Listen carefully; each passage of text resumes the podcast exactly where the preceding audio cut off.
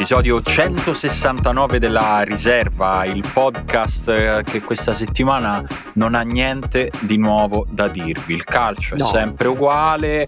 Dai, No. sì, basta, basta. Succedono sempre le stesse cose.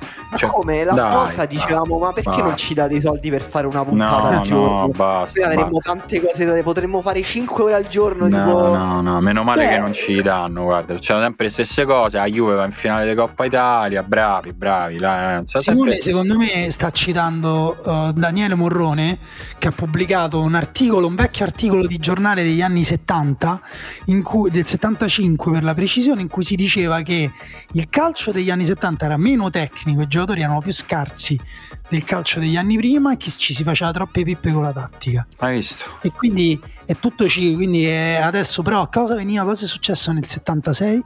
Lo scopriremo in questo fantastico 2021. Ah, pensavo in questo podcast, sa di guarda, io non so preparato sul 76, Sì, ragazzi. è vero, è vero che c'era anche negli anni 60, insomma, tutta la discussione sul VM, sullo stile eh, più palleggiato, per esempio, contro cui si scagliava Brera. C'era appunto una guerra di religione che poi è sempre la solita Lo guerra. tra vedi, non succede niente di nuovo nel calcio, ragazzi. Di- ci diciamo le stesse cose da prima di- che noi nascessimo, già le dicevano altri. Basta, No, ma perché hai presente quella cosa che si dice la storia si ripete sempre due volte? No, è falsa, si ripete In continuazione, Sì, sì. esatto, è un, un frattale di cose che si ri- ricapitano La continuamente. storia si Sì, vede es- sempre due volte, prima caramellata, poi salata. Mi pare che era questa la citazione originale. Che comunque è un peccato escluderle perché il caramello salato, fra l'altro, è buonissimo. quindi- Io la sapevo in modo diverso, si ripete due volte, prima normale, poi col burro salato. Sì, spesso Che- diciamo poi noi siamo fa- facciamo parte Che di quella categoria sociale che si ritrova dalla parte sbagliata del burro ecco mettiamola, Esatto. mettiamola così Sì. come Sì, state siamo- amici miei su- Eh? eh, un po' su tutto noi ci piazziamo da quella parte del burro, Eh, vedi? po' proprio cioè, ci piace, forse ci piace sto burro Eh, salato. salato. Sto- sta sensazione ruvidina un po' di vetro. questo burro cara- caramellato No, io sto molto bene, sto aspettando sto aspettando la neve che dovrebbe arrivare a Roma domani. Domenica E- pare, domenica hanno rimandato domenica, domenica, meno Domenica? 3, lunedì meno 2. Me Sai la- che- Io seguo, seguo Dario Saltari che segue tutto un reddit di meteorologi di Canon mamma che mia. gli hanno detto che arriva la neve a Roma in pianura. Ma- Domenica abbiamo organizzato una ciaspolata sulla casilina. Ma guarda che tanto è. La seguo anch'io quella chat di Quanon e in realtà appunto col fatto che è tutto telecomandato, cioè lo decidono loro quando... Ma loro di qua, non, loro. I poteri, fo- no, i Ah, poteri forti i poteri vogliono forti, rovinarci i il forti. weekend. Però No, siccome s- sabato qualcuno deve comunque andare a lavorare dei poteri forti, vuole le strade pulite. Comunque è un, peri- abbiamo è un periodaccio per i- Esatto. i, QAnonisti, è un periodaccio perché comunque c'è un sacco di gente che fino all'ultimo secondo, fino a, fino a quando Trump era fisicamente nella Casa Bianca, loro ci hanno creduto, hanno detto aspetta eh, mo succede eh, Aspe- aspetta, no no no, ma lo sta a fa apposta all'ultimo momento perché così, e invece poi quello se n'è andato e loro, c'è un sacco di gente che ancora non si è ripresa da questa cosa. no? Questi giorni ho ascoltato un po' di interviste, ho letto un po' di cose di loro che dicono mi sa che, ci- mi sa che ci hanno fregato. Cioè, qualcuno che inizia a farci un pensierino e è struggente, mi viene voglia di Sì. abbracciarli.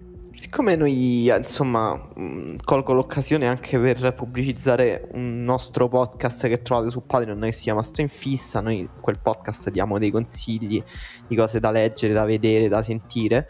E però, mh, ecco, volevo consigliare un altro film che è su questo tema, che trovate su Rai Play, che si chiama Louisiana. La Netflix italiana. la Netflix italiana, che è un film È di proprio lei. Roberto Minervini che racconta un po' la nascita, anche se in modo Come si molto- chiama? Scusa perché... Louisiana. Louisiana. Louisiana di Other Side. eh, in maniera molto evocativa racconta Either Side è il- è il regista? no il regista è Minervini Ah, Roberto ok, Minervini. quindi Louisiana, virgola, sai che Other sem- Side. sembrava che stavate a fare Tra una gag tipo Other Bonolis e Laurenti? Comunque parla di questi gruppi, insomma, di americani che si, redneck che si armano a un certo punto e che pensano di voler fare la rivoluzione. Molto bello, stiamo facendo incazzare Emanuele Simone. eh. Io Mamma te lo dico, mia, è questo è, nervosito, eh. Sono, cu- questo è il livello. sono un fascio di nervi. Mamma Esatto, mia, questo- ma com'è? Ma com'è? Dopo, dopo questo non so cosa viene, forse vengono le porte sbattute, i, tavoli rovesciati. Senti, allora, vaffanculo, va Eh, bene? era, era interessante ascoltare quanto non ve ne fregasse No. No, Allora, no, no, no, no. Non devi fare Eh, così però, eh. Scherzi, scherzi, No, poi tra l'altro, scherzi. mentre ne parlavi, mi sono anche un po' sentito in colpa perché me ne avevi già parlato e pensare a un regista italiano che, che filma dei redneck che si armano mi ha già fatto venire voglia. Poi sto- è un'altra cosa con cui stiamo in fissa tutti sono i documentari in generale. Quindi in realtà mi hai già fatto venire voglia di vedermelo. e- Vabbè. Ce lo vedremo, va bene, Emanuele? Che ti devo dire? Adesso Eh, oh, smetto vabbè, di lavorare. Cioè, e mi allora- vado a vedere questo cazzo Dai, di documentario su facciamo la burini di riserva, se no, merda. se no il principino si offende. Dai, guardiamo tutti quanti adesso il documentario, anche Esatto, voi amici nessuno, all'ascolto. nessuno eh? parla di calcio, No. parliamo solo di questo documentario. E poi scusa, eh, redneck è un termine razzista. No, ma infatti non è- non è offensivo, come ti permetti? La parola giusta, va bene, va bene. Va Diciamo bene. che Una che settimana così. Obama, che pensano che Obama sia un terrorista. Quindi in eh, realtà provando- stiamo- Sento che stai provando un gancio, sento che la tua voce Esatto. ha preso quell'increspatura di quando cerchiamo i ganci. chi sono i redneck che si armano coi fucili del calcio italiano? No, no, no, no. Aspetta. Ci facciamo troppi nemici. con qual- Qualsiasi cosa tu ci volessi mettere dopo non va bene. Vabbè, possiamo andare facilmente su quelli che dicono: "Eh, però questa costruzione dal basso con Manolas. No, basta. Vabbè, però di quello abbiamo già parlato. No, però, abbiamo vero, parlato di però- due puntate. Però è sì. vero che il Napoli. eh, ah, par- parliamo del Napoli. Va Vabbè, bene, facciamo questo mi salto piace. quantico. Mi piace il, E- il- il gancio, il gancio fa, Il gancio- nudo. E ora parliamo del Napoli. Il gancio non gancio, gancio Esatto. non gancio, pensate fosse un gancio. Perché eh, appunto tutti dicono, eh, però allora Gattuso sta facendo giocare il Napoli, non è adatto, non sta facendo. È vero che il Napoli comunque ha perso una brutta partita con il Genova perché, eh, però secondo me, ad esempio, si è parlato troppo degli errori difensivi. C'è un bellissimo articolo di Alfredo Giacobbe, scusate ho preso un caffè schifoso, Ah, annacquato. No, io posso Che hai fatto, dirlo ai Emanuele? Hai nostri- pisciato nella macchinetta del caffè? Che hai fatto? ascoltatori, credo che Daniele non sia riuscito a infilare bene la cialda nella macchinetta Ah, vero? e sia venuto quel caffè La mo è colpa mia. caramello. La mo è colpa mia. È, è tipo acqua con po' sporca di caffè che delle cialde vecchie. Sì, ma non so, mi sta face- succedendo qualcosa di strano nel mio corpo. Eh, quella cosa E- fa venire il tumore istantaneo. Ho letto Forse una c'è la- ricerca cancerogena. Esatto. Ci sono delle piccole parti di metastasi là dentro. Sento Sì, sì, sì, come- sì. Sento come un sapore di mandorla nella mia gola, forse c'è un po' di Eh, cianuro guarda, eh, mandorla e nocciola sono i primi segnali che i recettori sono andati. Sono proprio i due C'è- sapori bandiera. Davvero? frega, sì. No, me lo so appena inventato. Ah, Però- C'è quel libro bello che ti ha consigliato un lettore a te di Adelphi, Sì. si chiama Quando abbiamo smesso di sognare il mondo, che sto leggendo e ho scoperto un sacco di cose interessanti, tra cui il fatto che il cianuro, col fatto che ti uccide in tre secondi, nessuno sapeva che sapore avesse, finché una persona ha detto vabbè ho capito, lo faccio io. Si è messo là, si è preso il cianuro con la penna in mano, ha fatto in tempo a scrivere amaro, brucia la lingua e poi è morto.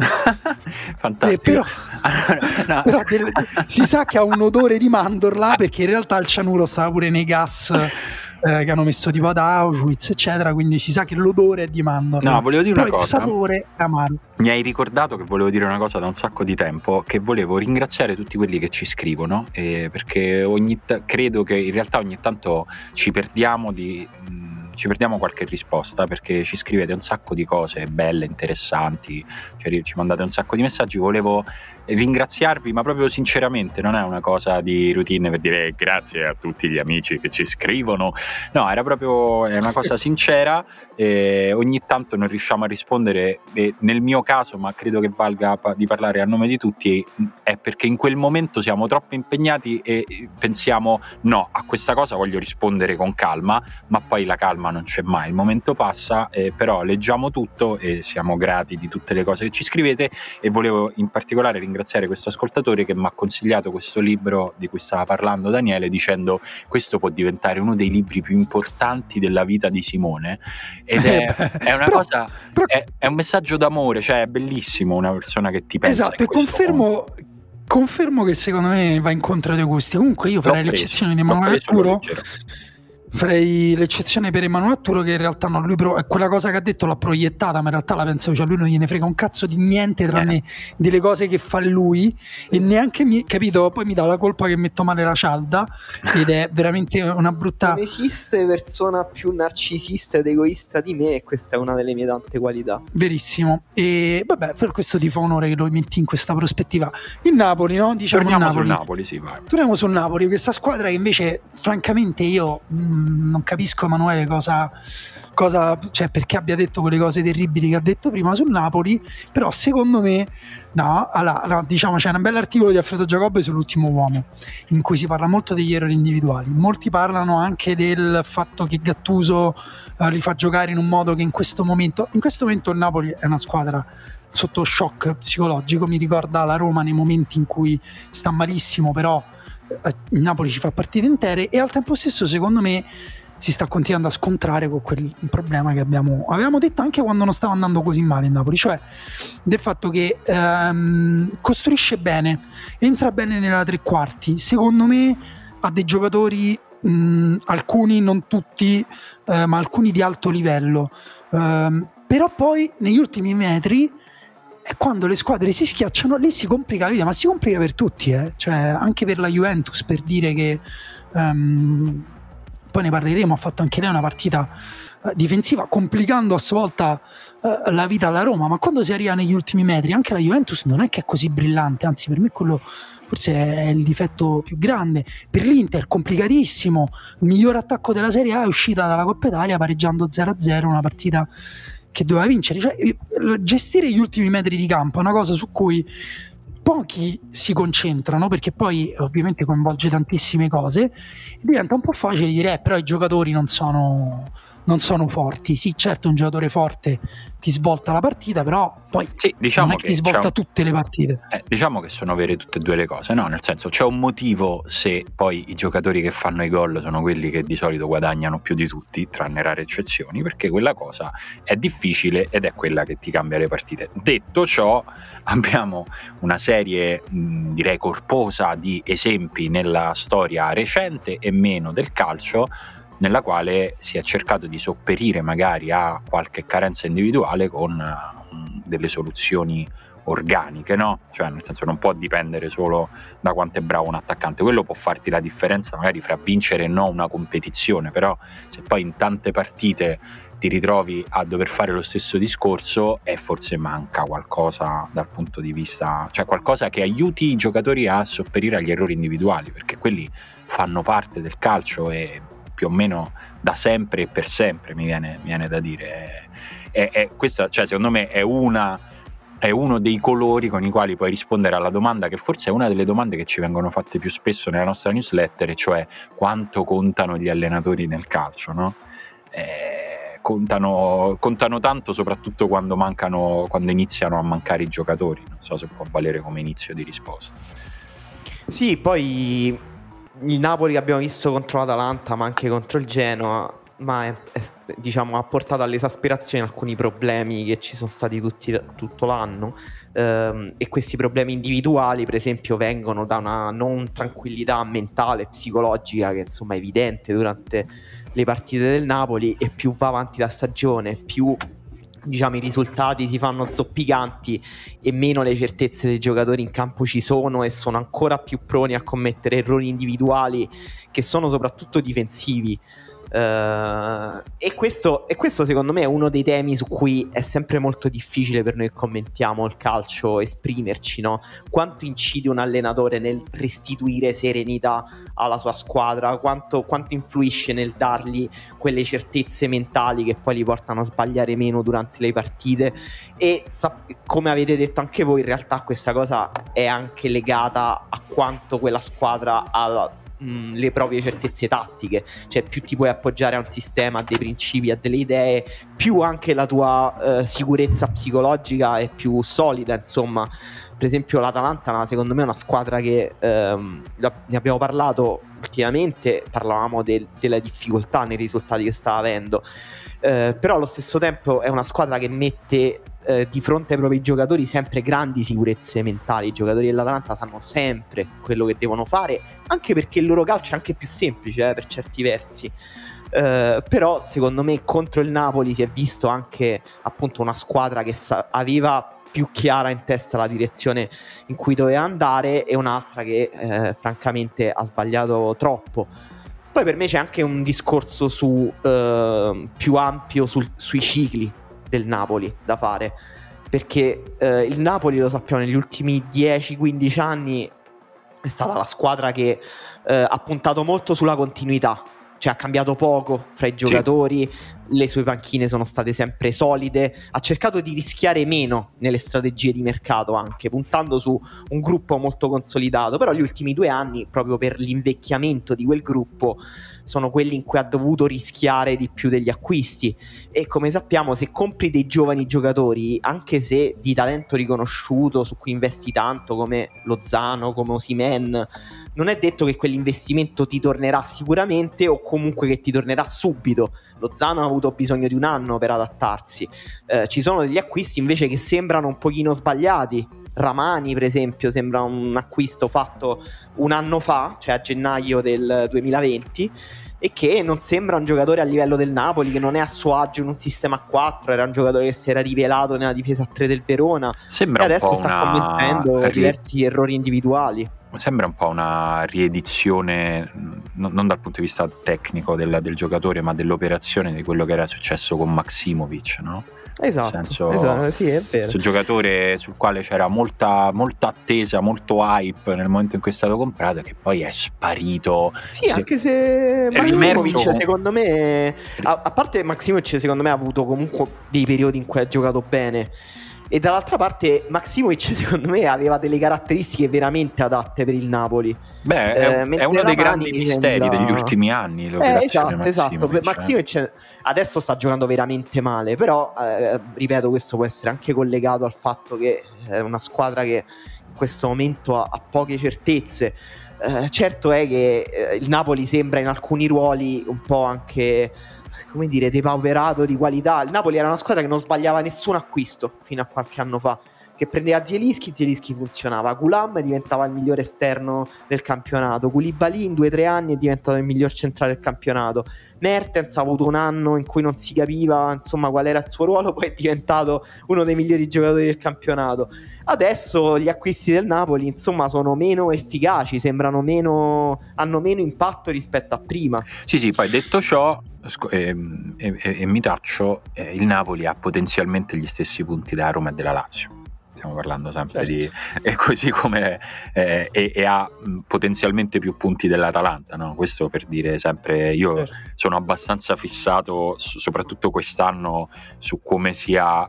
Eh, veramente difficile parlare di, di, cosa fanno le squadre quest'anno perché eh, pensate a, allo spirito con il quale si parla giustamente adesso della Lazio che eh, se tu leggi eh, i, discorsi sulla Lazio diceva che questa è una squadra che starà a due o tre punti dal, dal, primo posto perché è in un momento di grande inerzia positiva e però è una squadra che eh, se il Napoli avesse vinto quella partita che le manca, c'è sempre questo asterisco, avrebbe esattamente fatto lo stesso cammino fino a qui della Lazio. Quindi, ma, cioè, io non sono sicuro che fra un mese non stiamo facendo un discorso di segno completamente opposto sul Napoli, sinceramente. Sì, no, sul Napoli c'è il discorso pure quello del, um, della comunicazione di, di, Gattuso, di De Laurentiis, cioè nel senso um, che ci sia, um, che non sia solo una questione di risultati.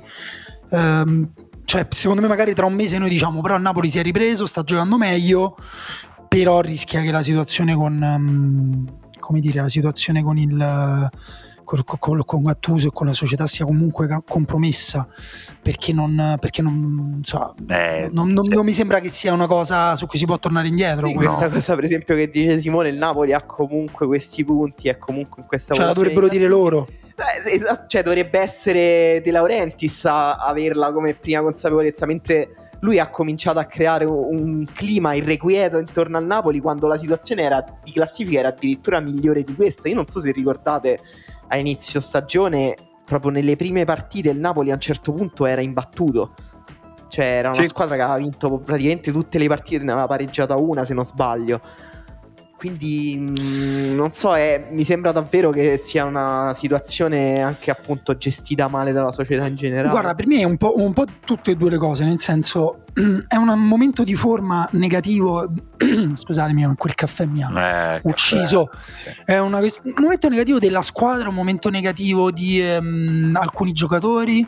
Secondo me, Gattuso, cioè vanno viste le cose in prospettiva, no? per, per Gattuso, per i giocatori Gattuso ha preso la squadra da Ancelotti che giocava in un certo modo, si diceva che l'avesse normalizzata alla fine dello scorso anno quando hanno vinto la Coppa Italia.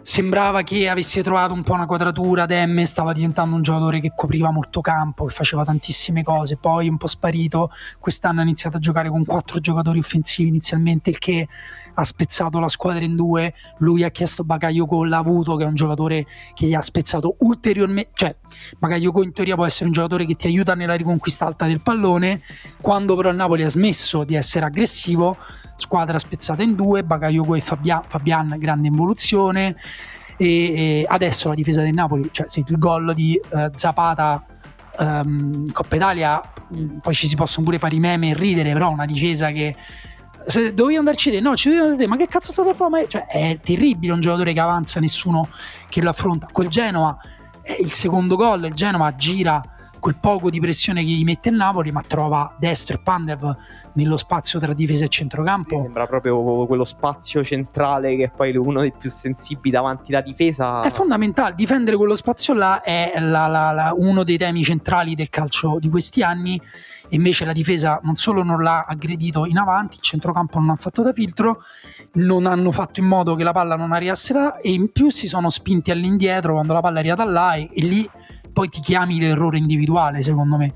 Quindi è un po' l'atteggiamento, un po' come si allenano. Gattuso ha detto che si allenano poco, ed è vero, questo è un problema di tutte le squadre. Tutti gli allenatori stanno dicendo che alla fine in questo periodo cioè, hanno sempre contato tantissimo di più, però in questo periodo conta tantissimo come stanno i giocatori e come riescono a interpretare le partite. Detto questo, poi appunto, per esempio, Maximovic è arrivato nel 2016 a Napoli, c'era Sarri, eh sì, sì, no, è proprio e, un'altra epoca. E, e Maximovic giocava interno a destra nella difesa a 3, adesso gioca centrali di sinistra in una difesa a 4 ed era un giocatore che prendeva palla e come tutti i centrali laterali eh, del... Quelli che chiamano parola orribile che io adesso userò solo una volta, chiamano braccetti, che a me fa pensare alle braccia focomeliche, no? Cioè, eh, braccetti che, è molto eh, brutto, io l'ho, l'ho, sempre sentito dire, credo che sia un po' colpa di Spalletti, sinceramente, o comunque degli allenatori toscani. No, nel senso, mi rendo conto che questo è un periodo nel quale è tornato di moda descrivere Spalletti come il cattivo, ma eh, in realtà è proprio, mi sembra una cosa, io l'ho sentito la prima volta da lui e poi l'ho sentito forse da, detto da, da I braccetti al gabbione di Livorno. no, no, però è molto toscana, non so se è una cosa da, covercianese o degli allenatori toscani, però... No, cre- credo sia un po' covercianese. Sì. No, è vero che rende bene l'idea perché centrali laterali per esempio è quasi una contraddizione in termini però all'interno destro della difesa a tre insomma lui saliva palla al piede Maximovic quanto voleva lanciava faceva dei lanci lunghissimi, cioè era veramente uh, una forza creativa di, di, quel Torino. Nel Napoli di Sarri comunque non si è adattato perché il Napoli di Sarri poi richiedeva una coordinazione pazzesca nella linea difensiva a 4, eh, anche il tipo di passaggi meno libertà ma più eh, insomma capacità di fare un certo tipo di, eh, di, di, di filtranti. E, è chiaro che adesso fa una partita bene, una partita male, eppure Fabian Ruiz fa alcune partite sembra un giocatore, ma Fabian Ruiz è un fenomeno, cioè non è, poi parliamoci chiaro, poi si può dire non sta giocando bene, è un periodo, è, però anche dato per scontato che chiunque arrivi in Serie A è un giocatore incredibile, pazzesco, alcuni giocatori sono fenomenali, sono quei giocatori che Uh, come dire, ne nasce uno ogni pochissimi. Fabio Ruiz è uno di quelli, Lozano è uno di quelli, cioè se no dal Messico Lozano a giocare a Napoli non ci arriva neanche passando per l'Olanda. Fabian Ruiz, la carriera che ha fatto quella stagione al Betis non le fa, non arriva poi a Napoli. prima a Napoli che ha fatto. Esatto, arriva, è un giocatore fenomenale, insigne nel contesto di Napoli che comunque crea tanti giocatori di qualità, è un fenomeno poi che possa avere dei limiti, che non possa essere sfruttata. Quindi cioè, non stiamo parlando di una squadra Zielinski fenomenale, nazionale polacco. Cioè, non è, queste cose contano ancora anche nel calcio contemporaneo in cui poi col cellulare un attimo dopo ti guardi vid- 1600 video di Haaland. Ok, Haaland pure è un fenomeno, però ci stanno tanti fenomeni. E per me quindi cioè, le cose non funzionano, potrebbero funzionare meglio. Gattuso ha dei limiti, i giocatori hanno dei limiti, adesso stanno tutti, come dire, eh, sta andando tutto per il peggio. Cioè, presente quando le cose vanno bene, dice, ah, gli gira tutto bene al Milan, no? Di inizio stagione. Chiunque giocasse col Milan, pensavamo avrebbe dato il meglio, eh, il Napoli è un po' il contrario. Tu adesso dai Ibrahimovic al Napoli, neanche Ibrahimovic lo fa. Oddio, forse, forse Ibrahimovic sì. Voi non avete l'impressione effettivamente che si tenda un pochino a, a dire che il Napoli è, cioè è finito, cioè bisogna anche chi era il giornale che ha pubblicato quel, quel titolo Fate presto con il Napolista. la il Napolista con la copertina c'è stata una polemica sui social fate presto con la copertina del terremoto ma al di là del buon o cattivo gusto um, non vi pare che cioè, ci sia però questa fortissima impressione che devono, devono fare qualcosa subito se no il paziente muore Simo? Sì, sì. Senti? Sì, sì, ah, ci sto, sto. E, mh, ah, vabbè, io su, su, su, come sia degenerata la, la, comunicazione intorno ad alcune squadre ormai eh, non, non so più come dire che mi sembra tutto ridicolo e in particolare diciamo se dovessi eleggerne tre direi Napoli, Roma e Inter a loro modo con i modi delle proprie città e con le, le varie, le varie so come, i vari tic che, che, ci sono nella comunicazione e anche nella, nel rapporto fra la squadra e la tifoseria sono tre ambienti nei quali fare calcio è, è, è veramente sempre più complicato. O quantomeno è sempre più complicato trovare un'aderenza fra il calcio che succede e il calcio che viene raccontato, che viene contestato, che viene immaginato eh, nei retroscena, nelle ricostruzioni, perché comunque poi sono città grandi e sono città nelle quali c'è una gara continua di tante realtà a, a, a chi sa più cose dell'altro e quindi poi vengono, vengono veramente avvelenate le discussioni. A un certo punto la superficie della discussione, quella pubblica, dà per scontato che sta discutendo di cose vere quando invece magari è tutto partito da un qualcosa di sotterraneo che non lo era.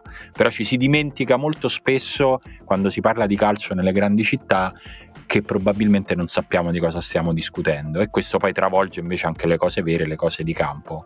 Per questo io sono sempre molto sensibile allo scollamento che c'è fra la classifica e il discorso che viene fatto. Poi è chiaro che il Napoli in questo momento sia oggettivamente in una, in una fase di down della propria stagione però è veramente per, me è veramente assurdo il modo in cui si parla di Gattuso come il modo in cui si parla di, di, di Fonseca eh, come pure eh, il discorso che c'è su Conte che però lì è molto alimentato anche da lui e anche questa settimana diciamo non si è fatto manca niente. Antonio che è uno che comunque non gli piace vivere tranquillo questo lo possiamo dire. Cioè Conte probabilmente è una persona la, nella cui vita il primo terrore è annoiarsi. Cioè lui si sveglia il lunedì mattina e dice come faccio a non annoiarmi questa settimana e... e... vi posso fare una domanda su Conte? Sì. A, a tal proposito, eh, perché ehm, credo De Rossi abbia detto che Conte eh, ti fa,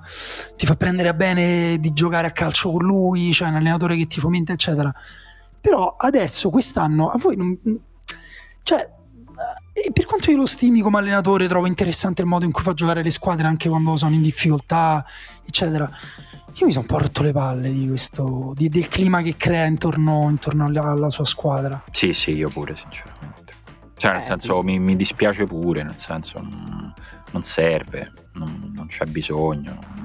Sì, sembra, sembra generato come diciamo spirito, attitudine con cui gestisce anche la comunicazione e in generale la sua presenza sembra generato dai discorsi tossici del giornalismo italiano negli ultimi 50 anni, cioè sembra una persona che ha proprio bisogno di vivere quel tipo di pressione, quel tipo di tensione. Eh, quando non è messo in discussione ci si mette lui in discussione. Eh, perché le, la cosa da vero artista di Conte non è tanto quando perde e rosica, che è lì dove tutti lo aspettano, ma è quando vince Eh, esatto, e impazzisce e tira fuori qualche argomento comunque destabilizzante. Non so se vi ricordate l'anno scorso c'erano dei momenti in cui l'Inter era prima in classifica e lui diceva così ogni tanto suggeriva il fatto che lui potesse comunque dimettersi a un certo punto. sì, sì. Comunque, eh, diciamo, questa è stata la settimana nella quale l'Inter ha ristretto ulteriormente il campo eh, del proprio orizzonte, nel senso che eh, gli è rimasto lo scudetto da vincere ad Antonio Conte. Eh, non, so, non, so, come dirlo in un modo più delicato di così, spero che questa cosa non lo faccia arrabbiare.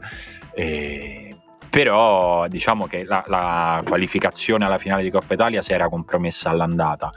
Um, secondo me l'Inter non ha giocato neanche male la gara di ritorno a Torino. Eh, no. Non so voi che. No. No. cioè nel senso. No, ha giocato bene, secondo me ha giocato molto bene, soprattutto in pressing. Eh, sono due ha partite. Ha giocato benissimo. Poi la Juve, eh, come le è capitato diciamo tutta questa settimana sebbene con interpreti diversi dentro l'area di rigore ha difeso molto bene Demiral uh, ha fatto una grande partita anche lontano dall'area di rigore Delict su Lukaku è stato veramente impressionante altro e... fenomeno vero sì, sì, nonostante tutto questo l'Inter comunque ha avuto due o tre occasioni molto buone per segnare e alla fine secondo me è stato un po' un caso che l'Inter non abbia trovato il gol, il caso è un po' l'imprecisione dei suoi attaccanti che eh, a un certo punto è anche cronica. E, però è vero che ha giocato bene, ha giocato meglio della Juve che a sua volta ha avuto alcune occasioni per segnare con Ronaldo che ha sbagliato a differenza della partita di campionato con la Roma in cui ha avuto un tiro, un gol contro l'Inter ha avuto tre occasioni molto più pulite e non, non è riuscito a sfruttarle però è stata uno 0 uno di quando si dice no, un finto 0-0 perché sì, è vero. potevamo vedere molti più gol sono in questa settimana abbiamo visto due partite di seguito della Juve nelle quali mh, mm, non mi viene neanche a dire che la Juve ha giocato peggio del suo avversario, perché tra l'altro non lo penso, però abbiamo visto una faccia, un'ulteriore sfaccettatura della Juve. No? Noi un mesetto fa, se non ricordo male, alla fine, verso la fine del girone d'andata, ci dicevamo fino adesso più o meno Pirlo ha fatto il suo, da adesso in poi iniziamo a vedere se ci mette qualcosa in più, che è quello che servirà, che farà la differenza nella Juve fra vincere o no, perché che la Juve andasse male, che, non, che la Juve non, non, sarebbe andata male quest'anno, si era capito, che non sarebbe stato un disastro, si era capito, dopodiché eh, poi vincere o no, soprattutto da quelle parti, fa la differenza. Eh, in questa settimana abbiamo visto in modo forse un po' più plastico una cosa che stava eh, già succedendo, e cioè che la Juve accetta anche in modo piuttosto plateale di non avere il pallone fra i piedi, accetta in modo uh, in un modo che ah, secondo me anche giustamente, nel senso con un rimando automatico un po' per tutti ci ha ricordato una Juve di un paio d'anni fa, no? Nel senso che l'abbiamo visto tante volte, ci abbiamo consumato noi ore e i giornalisti fiumi di inchiostro su quanto a un certo punto la Juve di Allegri fosse efficace e poco bella. E Allegri ci si è fatto delle litigate bellissime con Adani che rimangono eh, nella storia delle, delle cose che ci hanno a un certo punto intrattenuto.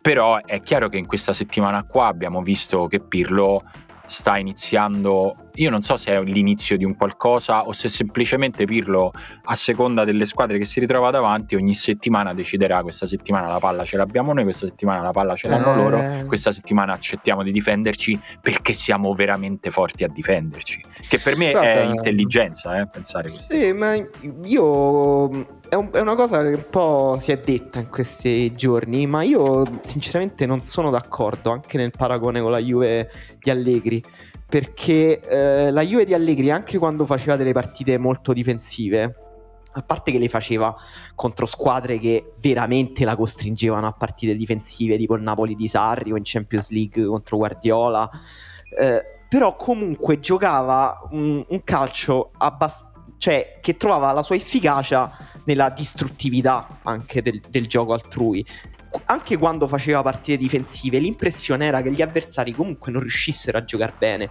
che non riuscissero perché di, difendere bene non significa solo vincere tutti i duelli individuali in area di rigore, sperare che, eh, che gli altri sbaglino il più possibile, che Lautaro eh, quindi eh, a porta vuota tiri in fallo laterale o che Borca Majoral non riesca a vincere un singolo in- duello individuale con Chiellini.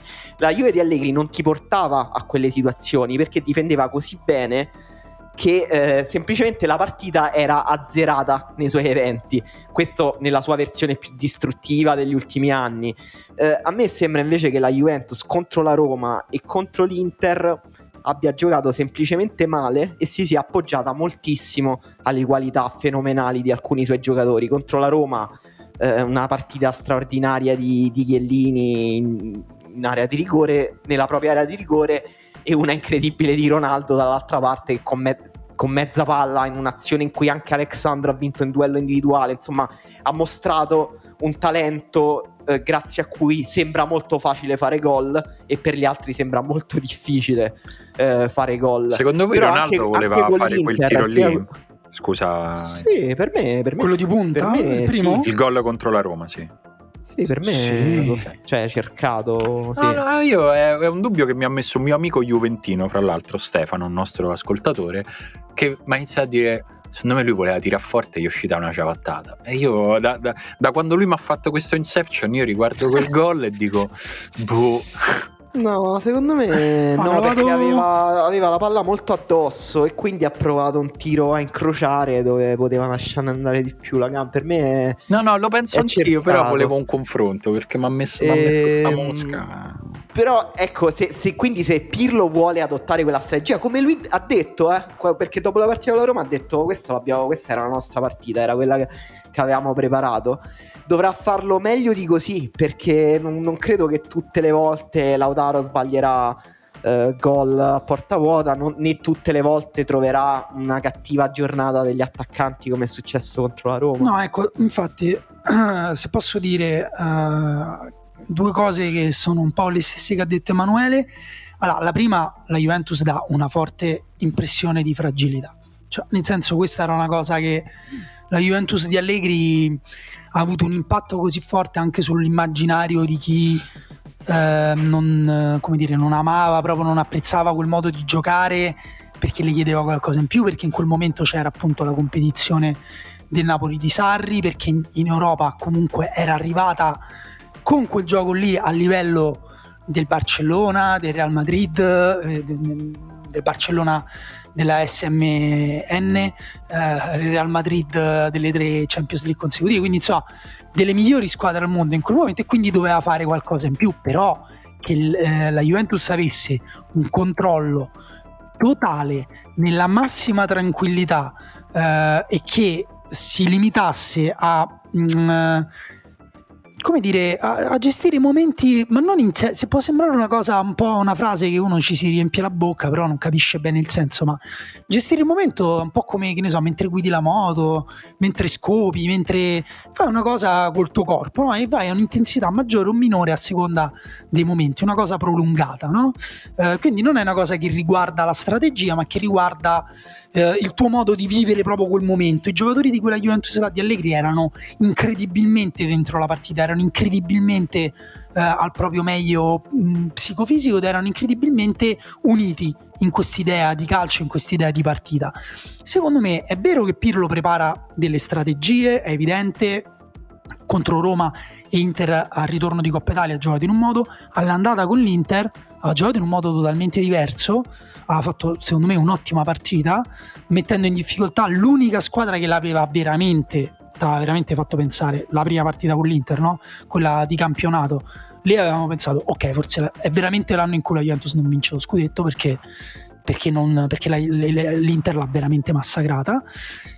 Invece si è riadattata per la prima partita di, camp- di Coppa Italia e poi invece gioca la seconda in quest'altro modo. Quindi è evidente che Pirlo un momento dice adesso pressiamo alto, così facciamo eh, e poi eh, la partita dopo cambia strategia. Però secondo me sono sempre strategie parziali perché la squadra resta fragile in difesa e anche davanti secondo me la proposta è poco poco, proprio poco efficace. Nel Guarda- senso, ah, l'ho, l'ho rivisto quel gol di Ronaldo comunque. Per me non c'è dubbio che volesse Ok. tirare in quel modo perché se guardi lui calcia da fermo quindi è impossibile che eh, pensi di, di poter dare forza a quella palla da fermo. Però non è che davanti mi pare che ci sia questa grande efficacia. Anche l'azione appunto di Ronaldo, Ronaldo sta fu- del gol di Ronaldo, Ronaldo sta fuori area, in area ci sono no, due beh, giocatori. C'è un, errore, c'è un, errore, da parte della difesa della Roma in, que- in quel gol, oltre alla bravura di Ronaldo cioè... Sì, ma la, la, Juve ha riempito male l'area, capito? Ha riempito male l'area, ha gestito male quella transizione. Cioè, la Juventus di Allegri aveva un cinismo sì, che no, veniva anche da, dai lo, giocatori. Lo sapevo che vi avrei stanato, che vi avrei triggerato con, con Allegri, però io non intendo che la Juve di Pirlo all'improvviso sia efficace come quella di Allegri. Quello che volevo dire. Ehm, e concordo con voi sul fatto che non è la Juve di Allegri, anche perché io, come insomma ci stanno pure qua ore di registrazioni, ritengo che la Juve di Allegri fosse una delle squadre più forti di sempre che abbiamo visto nel calcio, nel calcio italiano e quindi per arrivare a quella roba lì ce, ce ne vuole sia in termini individuali per Pirlo che in termini di costruzione del carattere, eh, proprio della fibra eh, collettiva di una squadra. Quello che dico è che questa settimana abbiamo visto una scelta di pragmatismo, secondo me dettata da alcuni limiti dei quali Pirlo inizia a prendere coscienza, questo è il cambiamento che ho visto, che sono limiti che poi io personalmente individuo forse più di tutti a centrocampo, che è il, il reparto del quale non abbiamo parlato per niente, abbiamo parlato più dell'attacco e della difesa della, della Juve, ma quello che, che ho visto è esattamente quel piccolo step evolutivo che mi aspettavo a questo punto della carriera neonata di Pirlo, che deve imparare in un anno quello che di solito si impara in qualche anno in più e lui lo sta imparando partita dopo partita. Io non sono completamente d'accordo con la con l'idea di fragilità della Juve, cioè non la vedo così fragile, è sicuramente, più, è sicuramente una squadra fragile se la paragoni alla Juve di Allegri, ma togliamolo questo paragone, non volevo dire che adesso è la Juve di Allegri, stavo dicendo che è, secondo me è stato un tic comprensibile quello di tutti che, hanno, che, a un certo punto hanno ripensato a quella Juve lì perché era, sì, sì, certo. era no, ma per me poi è un, para- un paragone interessante no, no, eh, perché appena è... la Juventus inizia a vincere le partite con una o due azioni tutti dicono, ah, è tornata la vera Juventus. No, Noi pure eh, abbiamo fatto un articolo, eh, vincere da Juventus. Eh, sì, esatto, no, no, ma è vero. Cioè, è un paragone, mm, un paragone giusto perché poi effettivamente poche squadre riescono, come dire, a tornare a quell'identità eh, da un momento all'altro e a rivincere le partite in quel modo. Poi no, però per me poi tra l'altro trovate, secondo me le differenze, ma per dire che secondo me poi Pirlo non, non continuerà uh, su questa strada. No, no, infatti per me ha aggiunto non ha neanche la squadra per farlo. Sta forse. aggiungendo, cioè questa settimana aveva in tre giorni due partite contro due avversari forti e ha fatto una scelta e per me un allenatore che fa una scelta che è una scelta coraggiosa se sei l'allenatore della Juve cioè questa è stata la prima settimana nella quale ho visto un po' del, non so come dire, del carattere di Pirlo. Poi è chiaro che se, ti deve anche andare bene, eh? perché se trovi, non lo so, Borca Majoral o Lautaro in super serata, o trovi Paolo Lopez che para quel tipo, cioè nel senso è chiaro sì. che poi ci sono sempre delle sfumature, eh, sì. però secondo me era tutto questo lungo giro, volevo dire che questa scelta che è stata vista un po' come conservativa, qualcuno gli ha dato pure un po' del cacasotto, invece secondo me è stata una scelta coraggiosa di Pirlo di affrontare così questa settimana. Dipende poi dall'avversario, nel senso ci sono degli avversari che sono molto a loro agio nel mettere le tende nella metà campo avversaria e attaccare. Cioè l'Inter per esempio per me è una squadra comunque che se ti chiude là, secondo me lì non è stata tanto una strategia eh, della Juve. È vero che la Juve è stata un pochino più reattiva del solito, però eh, l'Inter l'ha proprio pressata bene, la Juve non riusciva proprio a uscire. Sì, ma pure la Roma, eh... per esempio, per me non è che la Juventus uh, si sia messa dietro perché dice vabbè adesso facciamo impiccare che a volte proprio non riusciva sì, sì, e no, lo sappiamo sì, che la Roma a volte ha anche difficoltà con la Roma, eh, con la Roma neanche ammazzata per andare a riprendersi il pallone però io questo dico. No no è vero è vero però, è quello... vero. Però, però, se ti vuoi difendere in quel modo comunque ogni tanto devi superare no poi scusate quello per me è anche un po' il pragmatismo di Pirlo dipende anche da un'altra cosa. Si è parlato tanto del, dei limiti degli attaccanti della Juve in fase di pressione no? Eh, Morata, per esempio quando hanno detto Morata Ronaldo di Bala insieme, eh, però poi ti ritrovi con tre giocatori che non difendono.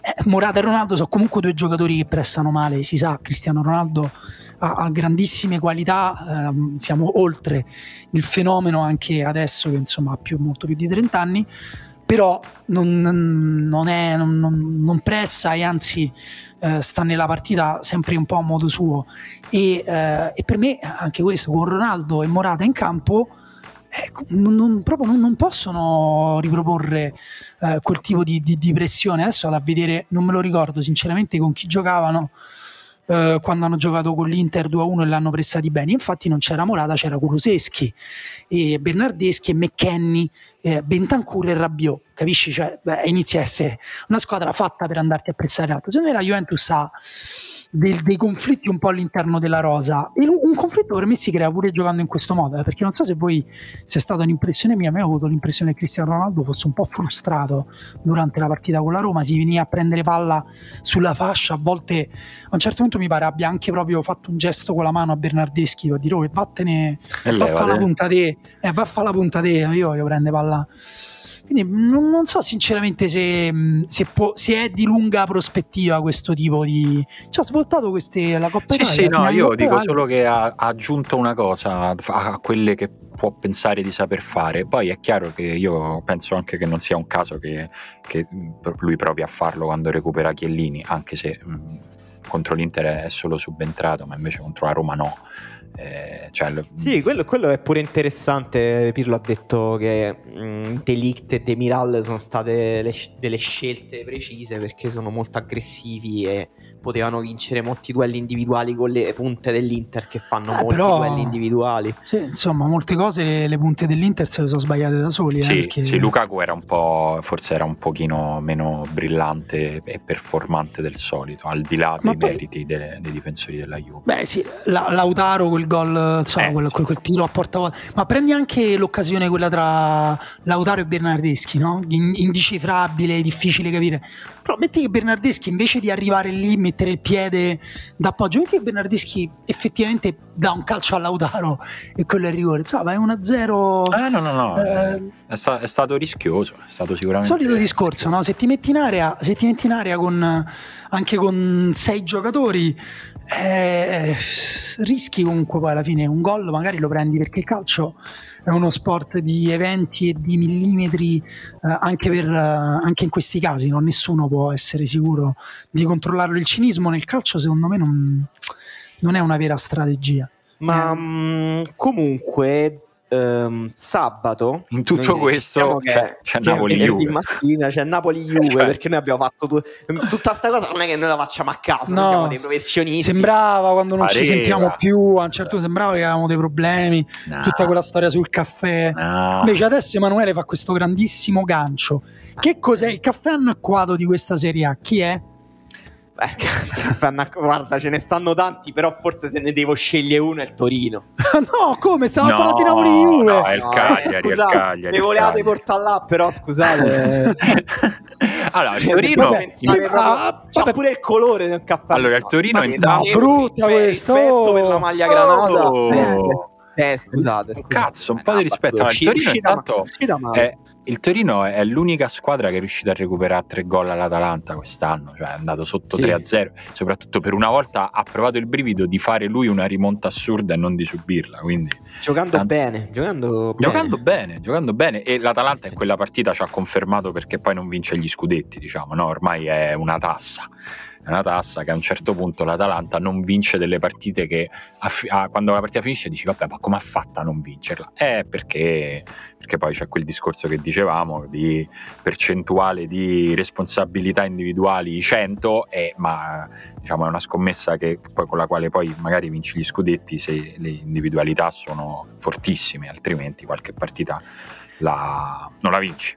Eh, ma dicevamo, c'è Napoli-Juventus della quale io non ho, sulla quale io non ho molto da dire, nel senso che eh, non, non, farei, cioè al massimo puoi buttare lì un pronostico, ma abbiamo detto tutto lo, quello ah. che pensiamo no? su Napoli e Juve fino adesso. Eh. Quando, quando, hai detto non farei sembrava volessi dire non farei previsioni, invece no, no tu puoi scherzo. fare previsioni. Vabbè, dice quanto finisce allora. Finisce 2 a 2 Napoli-Juventus, non te pare che mi tiro indietro? Super, super sorprendente. Certo, Eh, ma- come due- risultato non la Juve che prende due gol eh, Esatto, sarebbe anche, Napo- anche questo Napoli che li fa due gol, perché- Vedrai, vedrai. Bello che questa puntata uscirà che praticamente sarà già superata dagli eventi. Mi piace questa cosa. perché quando giocano? Giocano Gi- domani. giocano domani, domani alle 18. Domani alle 18. Vabbè. No, avremo Eh. qualche ora, qualche ora di Tra sopravvivenza. l'altro, cioè- eh, Ma- Serie che comincia Volevi dire qualcos'altro No, Napoli Juve? sì, perché secondo me la cosa interessante invece è chiedersi, proprio visto che oh, strategia, questa era la partita che volevamo fare, e che partita vorrà fare dottor Pirlo? Beh, secondo con- me avrebbe, ecco, contro la Roma, una- la Roma è una squadra che attacca benissimo in transizione, quindi effettivamente posso capire che quella poteva essere una strategia, perché invece la Roma negli ultimi metri, se la porti ad attaccare lì, è una squadra che va in difficoltà. What Anche, il Na- anche il uh, Napoli è una squadra che va in difficoltà, quindi magari fa la terza partita in cui si difende in area di rigore. al tempo, stesso, eh, al tempo stesso è vero pure che il Napoli se lo pressi, cioè Eh, con, sì. con Ramani, ma, ma no, il- Genoa al primo gol ha fatto pressando, Il Napoli, diciamo, in alzando questo pochino. momento sta così male che non sembra esserci una strategia. Io me la immagino un po' più aggressive la Juve se devo, se devo sbilanciare, proprio per, per il momento che sta vivendo il Mm. Napoli, che è diverso dai momenti che stanno vivendo la Roma e l'Inter. Sì, sì, è vero. Quello- Comunque sul, sul- sul resto, non so se stavi andando a parlare di quella roba là, però io vi volevo solo dire questa cosa sulla classifica del campionato italiano, anche detto Serie A. Serie A team, Ah, mm, sì, quest'anno. L'anno prossimo magari Serie A. ehm, Coca-Cola. Netflix. anche. E, mm, che in questo momento, essendo ben 5 i punti di distanza tra la quindicesima, la sedicesima, pardon, in classifica e la diciassettesima, siamo di fronte a uno scenario in cui ben due squadre tra Torino, Cagliari e Parma Se ne vanno a fanco, no, ma che modo è? No, no, Ma, che- no. ma perché no, non c'era no, bisogno, esatto. nessun bisogno di essere così sgraziato. No. Scusa. Anche perché io sarei triste in qualsiasi delle combinazioni. A parte sono triste pure per il Crotone, che tra l'altro ha fondamentalmente solo 4 punti al Torino, quindi non è che non, non ha possibilità di salvarsi e mandarle in B tutte e tre. Però voglio dire, parliamo di tre dei club più. Come Posso dire, il Parma, il Parma era stato la sorpresa dell'anno scorso. Il Cagliari. Cioè, il Cagliari è pazzesco che si trova in questa situazione. Cagliari dovrebbe avere esattamente il doppio dei punti che ha, dovrebbe avere i punti che ha il Verona. Il Torino, diciamo che il Torino si sta, cioè, ci, ci sta flirtando con questa cosa dall'anno scorso, da quando Cairo dice no, squadra fortissima. Qualcuno dice, beh, però occhio a fargli la stampa tutta a favore. Non è che poi a un certo punto vi- ci ritroviamo davvero a parlare del Torino. Ecco, Eh, Perché il Torino-. Sì, io faccio una il previsione. Torino gioca co- con il Genoa. Sì. Se il Torino perde in casa con il Genoa, secondo me A è parte che Genoa incubo. vuol dire che punta all'Europa League. sì, incredibile. Io, Eh, faccio una, viene- io- io faccio una previsione un po' antipatica Aia. verso una squadra, tra l'altro, che Aia. Ti sta simpatica? molto simpatica, con cui- su cui scrivo tanto. E, e- e ho, che ho anche elo- elogiato in una puntata riserva. C'era la puntata proprio che Madonna. squadra elogiamo. Sta- E elogio il Benevento. Eh, che secondo me può tornare dentro il gruppone che lotta per non retrocedere. Vabbè, quello sì, chiaro, Benevento, ma anche lo Spezia comunque... eh, sì, però lo Spezia comunque per me ha fatto una vittoria all'ultima partita veramente pazzesca col Sassuolo. No, per me è una squadra interessante, ma quante squadre interessanti abbiamo visto retrocedere e poi lo Spezia gioca col Milan, quindi proprio banalmente potrebbe tornare in quel gruppo punti. Tra Sì, vediamo. la Il Torino, come settimana. dici tu, gioca col Genoa. Il Cagliari gioca con l'Atalanta. Però Cagliari Beh, la partita ideale per rialzare la testa, no? È vero pure che la- l'Atalanta non sta benissimo in questo No, però il Cagliari io l'ho visto, visto tutta la partita con la Lazio, devo dire è proprio è una delle peggiori squadre Allora, del campionato io- insieme a cioè il Torino l'ho visto molto meglio del Cagliari, molto meglio. Io voglio essere sincero come gli ascoltatori della riserva ci, ci conoscono. Io ho guardato tutta Cagliari-Lazio per gufare la Lazio, ma non tanto in quanto Lazio, in quanto avversaria della Roma per la Champions. Cioè non è una questione di rivalità cittadina, è come posso gufare, non lo so, il Napoli, cioè tutte le squadre che in questo momento possono togliere il posto in Champions alla Roma. Quando possono guardare le partite dicendo ah, beh, speriamo che pareggia, speriamo che che perde qualche punticino. No, mi guardo un po' così. E, Questa- questo- scusa, mi dai il contesto di questa voce? Chi è? Chi è? Mm, Questo, Chi è questo per- nuovo questo è- personaggio? questo è, è il pavidino, quello che ha un po' paura nelle sue opinioni. E allora "No, vediamo che- Beh, come per- Quindi non è, un, non è un incel, però non è quello che poi va a scrivere in realtà brutta troia, torna in cucina. potrebbe, potrebbe essere. un po' No, così, è un uno che si mette in discussione invece, che non Mm, pensa eh, insomma che sia tutto giusto quello che dice. Quindi è un personaggio positivo. Eh, non lo so, è anche, è anche un po' un verboten scoparen, è anche un po'. È anche un po' un incel, non lo so, ma poi ci pensiamo. No, comunque, dai, che me ne devo andare. ehm, quello che volevo dire è che ho guardato quindi con grande attenzione la partita del Cagliari perché lo tifavo sostanzialmente in quella partita e raramente ho avuto così in Serie A l'impressione di 11 persone che giocavano in- insieme per la prima volta. Cioè, sembravano proprio 11 persone che dicevano ok, ma abbiamo la palla, ma che famo? Cioè, che, È ver- verissimo. che è si fa? verissimo. Ti giuro, Stessa identica sensazione. è incredibile, incredibile. E ho avuto proprio un momento di, di umano sano dispiacere per il mister Di Francesco perché eh, non è uno che fa giocare così male le sue squadre, No, ma no. quando succede questa cosa si è rotto qualcosa. Cioè C'è- qualcosa c'erano solo delle palle, de- non dico dei lanci, comunque de- delle palle in verticali forti per questi giocatori che giocavano a spalle alla porta. Sì, Joao Pedro, Pavoletti, Nengolan, che dovevano difendersi come dai leoni. Mengolan ha sbagliato difficilissimo tutto, giocare tutto, così. tutte le scelte che poteva sbagliare le ha Vabbè, ma sbagliate. Così, così è impossibile valutare pure le prestazioni dei, dei È singoli. Pure Joao Pedro non, non- non- non ce la faceva, cioè era proprio troppo difficile il contesto. Sì, secondo me manca un, un giocatore che ragioni in mezzo al campo al Cagliari perché Ah, è vero, sì. Poi è ha- vero. secondo me ha dei giocatori interessanti, però sono tutti un po' tutti un po' così, tutti un po' fighi, fanno una cosa figa, fanno Io volevo, volevo chiedere ai nostri ascoltatori, visto che c'è, un, quest- c'è una. mm, Comunque il Cagliari sono, scusa, 14 partite che non vince Eh, e ha perso novembre, le no, da novembre ha perso le 8 delle ultime 9.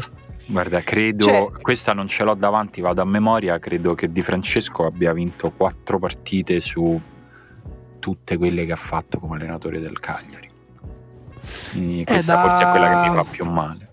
Se elimini, se escludi l'amichevole con l'Olbia, eh, so- no, ne 25, ne Cinque, 25 scusa, compresa cinque. la Coppa Italia. Erano cinque, è tosta, eh? Così. Si contano sulle dita di una mano. Ragazzi, io vi devo salutare, vi devo salutare e contestualmente anche diciamo, scusarmi con gli ascoltatori della riserva e anche con i gran riservisti perché questa settimana ci sto a impatto ridotto, ma diciamo è stata una settimana nella quale la vita è stata un po' complicata per me, eh, però e quindi ci sto, ci sto a ranghi ridotti, però ci sto, ci stiamo, non vi molliamo, eh, vorrei invitare tutti quanti a fare attenzione. Mettetevi la mascherina, pulitevi, distanze, tutte le cose che ci diciamo da mesi, calcolate che poi quando il coronavirus arriva nelle famiglie è una merda. Questo ve lo volevo ricordare proprio in, in prima, in prima persona, c'è una parte disumanizzante che ci viene raccontata, ma che poi quando la vivi, quando aspetti aggiornamenti da un ospedale e non arrivano, ti lacera dentro. Quindi cacatevi sotto perché serve a stare attenti. Questo è il mio messaggio positivo di fine puntata. Va bene, grazie, Grazie. Simone di averci dato questa testimonianza. Ehm, no, no, vabbè, è giù, cioè nel senso... Cacatevi Sì, sì, non sano. molliamo, Esatto. non molliamo l'ansia e la paura. Bravi, non no, ma adesso. appunto, eh, cioè, hai detto due cose, hai detto cacateci sotto, ma hai pure detto prendete le precauzioni che sappiamo che servono, Sì, quindi sono le cose che, che- che funzionano. Io vi... potete anche cagarvi meno sotto se prendete quelle precauzioni. Bravo, ecco, bravo, diciamo. esatto. Preoccupatevi nel senso sano della, della parola.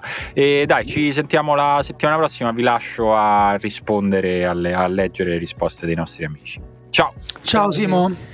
Noi proseguiamo la preview della Serie A che inizia stasera con Bologna-Benevento. Bene- Il Bologna viene da una bella vittoria col Parma, quindi dovrà confermare il momento di forma. Il Bologna poi è una di quelle squadre che se vince si toglie un po' dalla zona calda. Io infatti e- quando avevi detto una squadra su cui ho scritto tanto con un po' paura, per- Ah, pensavi il Benevento, ho detto no. No, però col, col Parma effettivamente ha fatto una bella vittoria. È una squadra che gioca bene se Bologna e fa risultati se ritrova un po' di intensità. E col Parma sembrava una squadra intensa che vinceva i duelli individuali. Poi effettivamente su Mauro non è stato un, insomma, un grande acquisto, però per me ha, ha sistemato un pochino di cose in difesa. Il Benevento invece il Benevento comunque sta, io ho fatto quella maledizione però comunque viene da due vabbè ha perso con l'Inter però diciamo ha pareggiato due partite nelle ultime tre che è andata anche molto vicino a vincere. Ma invece Torino-Genoa secondo te che ne parlavamo prima? Eh no ehm, per me il, vabbè, il Genoa di Ballardini eh, insomma, è ridicolo ha preso un gol in cinque partite ha vinto quante partite consecutive ha vinto ora ve lo diciamo in diretta Uh, eh, no. ha vinto 4 delle ultime 5 partite. 5, sì. Quindi insomma è, è, è, chiaro che se, cioè, se, se, vince con un altro clean sheet eh, diventa, stra- diventa, una situazione anomala. Molto. Cioè, quelle situazioni positive, così positive che sono, no, sono strane, che sono delle eccezionalità statistiche per cui vale la pena parlarne. Però io lo, con Napoli francamente ho visto una squadra che aveva le idee chiare, idee mediocri nel senso idee 5-3-2, linee molto strette. Uh, se, se, se, se, è il caso ci mettiamo a difendere pure al limite dell'area, anche qualche metro dentro l'area. Le punte mai troppo lontane, addirittura Pandev seguiva uh, quando si alzava Maximovic o forse no, chi c'era nel primo tempo? Ma, uh, forse Manolas no, si alzava un pochino, c'era Pandev dietro. Quindi un'attenzione eh, a non lasciare veramente nessuno spazio alla squadra avversaria. Poi, eh, poi, anche qui appunto dipende pure come gli gira la partita. Il Torino è una squadra che, mh, mm, vabbè, insomma, che è in difficoltà, eh, fuori dal dubbio, che non abbia una vera e propria anima, a parte quella gigantesca del, del, Gallo Belotti, secondo me anche. Eh, l'ultima partita ho visto alcuni giocatori, per esempio Izzo a un certo punto ha fatto un, un, due o tre azioni veramente decisive per esempio il secondo gol nasce da un suo dribbling su Gosens in area no, di è vero. doppio passo. Sì sì è vero che forse tra l'altro ha fatto una serie di giocate rischiose sul pressing dell'Atalanta di dribbling difensivi. No diciamo anche che per recuperare dal 3-0 al 3-3 eh, contro sì, l'Atalanta un'anima eh. ce la devi avere forse magari non anzi... è la prima rimonta che fa il Torino con Nicola diciamo. Esatto non è detto che magari quella partita non sia magari pure la partita un po' della svolta perché comunque cioè, appunto quando hanno osato qualcosa gli è riuscito è una squadra anche che è cambiata, ha cambiato allenatore, ha cambiato, cioè è arrivato Mandragora eh, da poco, è subito titolare. Eh, Lukic, come hai detto te in privato, no, ha una forbice molto ampia. No, ha una forbice molto ampia, però è un giocatore secondo me che può, può fare meglio, può tornare a fare bene. E là davanti anche hanno rigiocato Belotti e Zazza, però mia modesta opinione, Sanabria è un giocatore che può fare, fare un salto grande là davanti. Per quanto Zazza pure sia un giocatore interessante, però Sanabria per me in alcune cose gli è superiore. Mm, l'utilizzo di Verdi. Eh, Beh, ultimamente qui... Verdi sta funzionando. Cioè, mi sembra che stia bene fisicamente e comunque sta facendo abbastanza. Cioè, non so quanti assist è arrivato, però nelle ultime giornate, insomma, almeno un paio ne ha fatti. Comunque, vediamo perché Nicola poi, appunto, ha un'ambizione sfrenata nelle sue squadre. Quindi, magari riesce a costruire una squadra anche più aggressiva, però ci vorrà un po' di tempo, però per me appunto è una partita delicata soprattutto dal punto di vista psicologico, mm. perché se la perdi sei, cioè rischi di ritrovarti te con e, un piede nella... e giochi contro una squadra che psicologicamente ti metterà in difficoltà perché eh, è una esatto, squadra che esatto. non ti lascia niente. No, poi la settimana eh... dopo il Torino gioca col Cagliari. Rischi, eh, rischi bella, di doverla quella, vivere quella già. è veramente bella. Esatto, rischi di doverla vivere già come e... sconto salvezza perché poi invece arrivano partite più difficili, Sassuolo, Lazio e eh, arriviamo fino a metà marzo Inter. Mm. Mm. Si deve fare i punti adesso. Invece una squadra molto aggressiva, lo Spezia giocherà contro il Milan. Spezia è una squadra che ha dimostrato di soffrire abbastanza le transizioni, il Milan gioca bene in transizione, quindi non sembra proprio una partita difficile per il Milan, però è vero che lo Spezia contro le grandi squadre quest'anno ha dimostrato di saper giocare a un livello... Sì, sì, lo Spezia il suo lo fa, il suo lo fa e se il Milan sbaglia qualcosina, è, è la giornata in cui è un po' fragile Teo Hernandez, invece è un po' fragile Calabria li mettono in difficoltà sulle fasce e quindi può essere una partita che magari si, cioè poi il Milan magari fa un gol e si mette nel modo migliore per il Milan però potrebbe mettersi a un certo punto non benissimo per il Milan ed è una partita oltretutto che il Milan deve giocare fino all'ultimo minuto. Secondo me questa è una partita in cui se il Milan non sta attento rischia di perdere punti e rischia che diventa la partita in cui diciamo ok forse il Milan non ha il fiato per arrivare fino a fine stagione questa è una bella maledizione. perché, no perché è una, è una partita difficile è una partita di- in- in- difficile dal punto di vista psicologico perché non la puoi sottovalutare neanche se sta in vantaggio è una partita difficile dal punto di vista tattico perché lo Spezia è preparato eh, Easy eh, sta cercando di non lo so secondo te è per lo Spezia o per il Milan Easy? No, que- questo è perché Easy è un cane Vincenzo italiano. È sempre sulle spi- sul filo dei nervi. È vero, e poi lei eh, ti fa sempre per l'underdog, Eh, esatto. che è un cane piccolo, anche se insomma. Eh, Roma Udinese non la voglio manco vedere. 12 e guarda. 30 Solo molto paura. complicata l'Udinese in grande rilancio lo sappiamo una delle squadre difensivamente più toste del campionato sai quando si dice no commentando anche con un po' di come dire ignoranza e anche un po' di qualunquismo i campionati tipo la Bundesliga, la Liga 1 si dice eh ma in Liga 1 in Bundesliga hai visto le difese? Eh, sono un po' discorsi che lasciano il tempo che trovano però è vero per alcune squadre, cioè che in Italia ci sono delle eccellenze difensive tra le piccole squadre che all'estero forse non ci sono.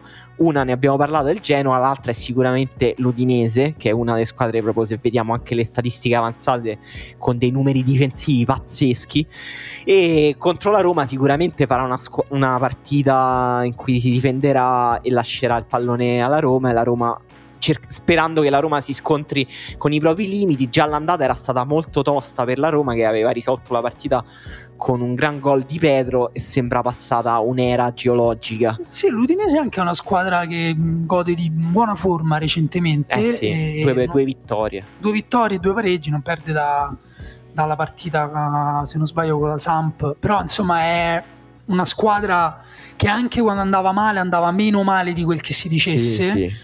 Eh, Poi è- ha, fatto, ha pareggiato con Inter e Atalanta, credo back to back, proprio Eh. una settimana dopo l'altra. Guarda, io l'ho vista un po'. ehm, che partita era? Non mi ricordo, forse.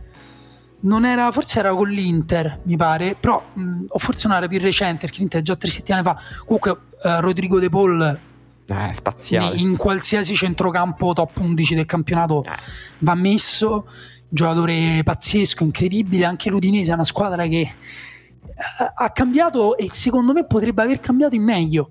Mm. Nel senso, potrebbe, mh, potrebbe trovare la quadra e, di- e farsi un ottimo finale di stagione. Eh, questa è una partita, secondo me, che appunto anche qui fa un po' da, da spartiacque perché comunque la Roma una sua fragilità l'ha dimostrata. eh, però la Roma ha dimostrato pure che se provi a pressarla, la pressi male, la sottovaluti, provi a metterla solo sui duelli individuali, però non con l'aggressività di Lazio, eh, comunque invece ti fa eh, male. Sì, sì. Quindi è una partita in cui Eh, È una partita in cui la Roma dovrà vedere, probabilmente tornerà Diego titolare, quindi cambierà anche un pochino forma rispetto alle ultime settimane. E alle, nelle partite delle tre, Sandoria-Fiorentina, ehm, la Sandoria è una squadra incredibilmente costante, secondo me anche nei risultati, nel senso bene o male riesce a vincere con le squadre con cui deve vincere, con quelle con cui deve perdere, perde, però eh, vende sempre cara la pelle, la Fiorentina eh, a volte ha, ha giocato negli ultimi mesi forse un paio di partite in cui dici "Mm, forse si sta riprendendo e poi altre partite in cui dici questa è la peggiore squadra che abbia mai visto giocare a calcio Vabbè, il 17, eh, che è un mese fa mh, ha preso 6 gol dal Napoli. sì esatto Cioè, nel senso, parliamo di una squadra che è al- sul filo della stagione incubo. Cioè, c'è un punto in più dello Spezia. Se la Fiorentina pure. Eh, sì sì infatti partita molto tosta Pure se la questa. Fiorentina perde co- con la Sampa, a parte pure qui la Sampa, altra squadra che invece poi si rilancia per grande stagione, ma la Fiorentina invece si ritrova pure lei a fare conti co- co- co- co- con lo spettro della Serie B che inizia, che ne so, se la Serie B puzza di aglio, mettiamo, si inizia a sentire l'odore, si perde questa partita. Cagliari-Atalanta E non si vive bene con l'odore di aglio che ti arriva da dietro le orecchie. eh? Zero, se avete vicini che cucinano molto aglio lo sapete. Eh, Cagliari-Atalanta, le tre un po' ne abbiamo parlato. Comunque l'Atalanta secondo me dovrà pure lei dare delle risposte, dare seguito alla partita ottima che ha fatto contro, contro il Napoli. Vabbè, diciamo che vincere col Cagliari servirebbe solo a mantenere la posizione di classifica Mm. che ha e a No, dire... deve, deve vincere. e di- e No, a se, dire se non vince col Cagliari è un disastro proprio. se non vince col Cagliari significa che, mh, che punta alla Champions League. Che, che- che poi, oddio, buttala via. Cro- Crotone Sassuolo alle 18 te la vedi, te, te- ti fai domenica Crotone, Sassuolo di fare alle que- 18. tutte le cose e ti metti a vedere Crotone Sassuolo. Sono due delle mie squadre preferite del campionato, quindi mm, il Crotone devo dire mi sta un po' deludendo ultimamente, ma non tanto per, per i risultati che insomma sono quello che sono, ma, per, ma proprio per, per- per come gioca e anche un po' per un po' di scelte di formazione mm, che francamente Stroppa mi, mi sta un po' si è un po' tradito cioè per esempio io non, non- non capisco perché uno dei migliori centrocampisti no credo si sia fatto male però Cigarini in realtà stavo per parlare benissimo di Cigarini Eh, eh, però forse mi viene in mente che forse Cigarini si è infortunato sì, sì, sì, sì. però insomma È adesso hanno- infortunato anche Rezza si è infortunato. Anche Rezza, l'esterno Sì, sinistra, sì, ha giocato sì, Pedro eh. Pereira l'ultima partita. sì però appunto no Rezza pure No, ha giocato penali, comunque grande stile, però Crotone po- poche partite danno la se- cioè scusate, poche squadre danno la sensazione di poter perdere male partite che stanno giocando bene come il Crotone l'altra volta, cioè contro il Milan, una partita in cui primo tempo a un certo punto Crotone reggeva bene il campo, stava bene, una squadra che sembra a un certo punto pure in, cro- in controllo di partite difficili, poi ci stanno 10 minuti in cui può prendere tre gol eh, così. No, infatti, allora, per me, anzitutto, diciamo, se non c'è Cigarini, eh, ma Cigarini è sempre al Crotone, mi sta venendo il sì, sì, sì, è, è infortunato, infortunato, eh. è infortunato, ti confermo che è infortunato. Se non c'è Cigarini, eh, allora devi giocare Petriccione. Cioè, non voglio proprio sentire storie. Non bene. quindi tu preferisci No, Petriccione. no, gioca Zanellato in realtà, che a me piace. Zinedine Za- Zanellato. a me piace Zinedine Z, eh. Zizou Zanellato. Però, magari, come dite, troppe responsabilità per questo giovane. Fallo crescere col maestro Petriccione. E- E poi anche davanti, troppa confusione. Prima Simi Rivera, adesso ci stanno di Carmine, Onas. Allora, anzitutto di Stroppa. Un ass è sembrato Ma fortissimo, è un sembrato il di- miglior giocatore del Ma mondo. infatti un po' di coraggio, ma giocami con queste quattro punte. Bello. Simi eh, Riviera. Simi, ah, Simi Riviera al centro e poi giochi con un as da una parte e Di Carmine dall'altra. In fase difensiva Di Carmine resta alto e pressi alto col, col 4-3-3 e un as invece ti copre, mh, ti diventa una mezzana. Stroppa, se ci stai sentendo, queste sono ottime idee. Eh, Esatto. Allora, E giochi col centrocampo Benali Petriccione. lunedì, lunedì c'è il Monday night, ne- c'è Verona-Parma. eh, lunedì, lunedì sera, quindi partita imperdibile, soprattutto perché forse esordisce Zirzi dal primo minuto, che ha giocato qualche minuto contro il Bologna. È sembrato Lewandowski, e- però domenica sera c'è un'altra partita grossa, eh, la seconda più grossa dopo Napoli-Juve, e cioè Inter-Lazio. Eh, Eh, che è una partita veramente bella perché entrambe le squadre comunque sono in un buon momento. L'Inter, anche se ha perso, se, cioè se è uscita dalla Coppa Italia, sembra in ottima forma anche fisica, sembra brillante fisicamente. Dall'altra parte, la Lazio è semplicemente la squadra più in forma del campionato, sei vittorie consecutive e un rendimento straordinario contro le grandi squadre. Per il rendimento, cioè per il fatto che ha dei giocatori che nelle partite di alto livello continuano a fare la differenza perché Immobile, Milinkovic, Luis Alberto e eh, Acerbi anche se li metti in partite di alto livello contro giocatori di alto livello giocano bene Acerbi fece un'ottima partita con Lukaku all'andata per esempio Eh, e, e un po' perché eh, Inzaghi ha un genio strategico secondo me tra i migliori forse il migliore della Serie secondo me il migliore della Serie A a preparare le partite e, e contro, contro squadre di alto livello è- sembra sempre un po' in controllo del contesto tattico. Quindi sarà interessante vedere come Inzaghi preparerà questa partita. Se, per esempio, come ha fatto contro l'Atalanta, eh, aspetterà insomma che, che- che- che la- che l'Inter la venga a pressare per sfruttare tantissimo Reina. eh, per i lanci lunghi è vero che per esempio contro l'Atalanta ha sfruttato moltissimo i duelli aerei in Coppa Italia con Morici, in campionato con Milinkovic e l'Inter è una squadra che nei duelli aerei comunque è molto forte. Eh, Guarda, secondo me il, mm, il- il punto di partenza per il mio ragionamento, che poi come dire, non è un ragionamento parziale e non ho approfondito, sto vedendo l'Inter eh, quasi con un occhio solo, insomma, ho visto in particolare Barella uh, nelle ultime settimane, però l'Inter mi sembra che sia diventata, da quando scrissi quell'articolo sui problemi difensivi in cui era una squadra iperaggressiva, iperdominante, una squadra più prudente. Mi sembra che uh, non, non sia una squadra che adesso vuole andare appunto a, per esempio, a, a, pressare, se non in determinate situazioni, la Lazio fino a Reina, anche perché poi cioè, non serve proprio a nulla, perché Reina ha i migliori piedi tra i portieri della Serie A, quindi se l'Inter gli occupa i difensori, eh, la Lazio eh, in questo è bravissima, eh, smarca un uomo sulla linea successiva, che può essere centrocampo oppure anche un eh sì, quella è la cosa che fa quindi non, ma quella è anche la ragione per cui poi le squadre questa è la cosa che veramente io dico ma siete stupidi? O non la capite questa cosa della costruzione bassa? Siete stupidi come la m- come si dice nel, nel mio quartiere? Se un, io gioco con il portiere vicino ai difensori e tu vieni a prendermi la palla lì poi io muovo un giocatore nello spazio dietro e do la palla a quel giocatore libero. Se tu mi segui anche quello, io me ne muovo un altro ancora dietro e mi creo lo spazio ancora lì. Per quello anche Reina e la Lazio gioca la palla, è una delle squadre che gioca di più la palla uh, su rimessa con i difensori. Se tu invece non mi prendi difensore, io salgo e guadagno campo, punto.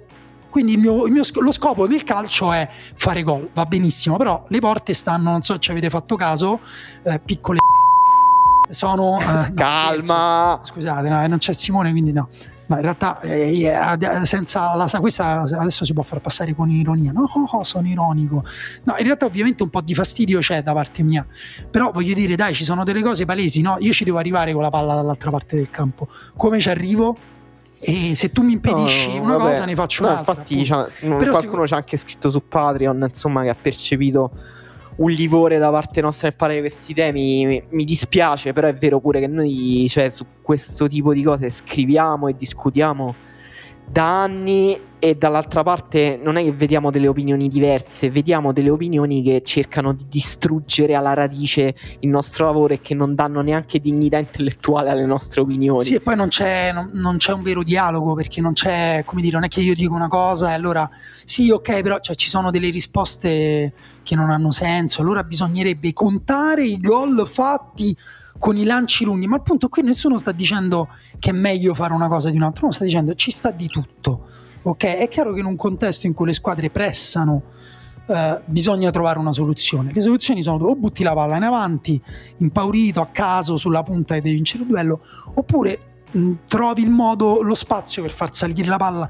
in modo ragionato. Se hai Reina, che ripeto sono i, i piedi migliori tra portieri del campionato, non cambia letteralmente nulla se giochi vicino o lungo, perché tanto quello ha una precisione tale che sbaglia un lancio su 20, 25 e non lo sbaglia che dà la palla totalmente a un avversario che parte in contropiede, lo sbaglia di poco, quindi la Lazio eh, su Reina può fare un affidamento totale, secondo me se per tornare per uscire dalla polemica no? e dai ragionamenti, poi tra l'altro aspetta scusa per chiudere, non esiste, non esiste eh, dialogo su una cosa che noi dobbiamo prima di tutto raccontare e commentare, cioè è così, si gioca, giocano così le squadre, secondo voi la domanda se è utile o non utile non se la fanno, sono così stupidi gli allenatori. Poi voi potete dire io a me non piace, preferisco, ma che preferisci? Lanci lunghi su la punta a caso, cioè eh, capisci da te che non ha senso questa cosa. Cosa preferisci? Centrocampisti coi piedi, coi, coi bozzi sui piedi, difensori che, che sbagliano tutto, non, perché, perché, non vanno bene i difensori tecnici. Cioè, è, è un discorso veramente che non sta in piedi né da una parte né dall'altra, anche l'opposizione, i difensori devono difendere, ma i difensori devono fare tutte e due le cose, i portieri devono fare tutte e due le cose, devono parare e devono anche giocare con i piedi, punto, è così, il calcio di oggi è così. Comunque, uh, per tornare a cosa farà uh, il buon vecchio Antonio Conte, secondo me dubito che andrà a far giocare Reina in maniera insistita, penso piuttosto che magari lascerà la prima tre quarti di campo alla Lazio, anche se anche in quel caso la Lazio Reina lo fa salire, eh sì. fa salire anche lui, quindi secondo me dovrà pensare qualcosa di... però as- non lo so, penso che avrà un atteggiamento prudente.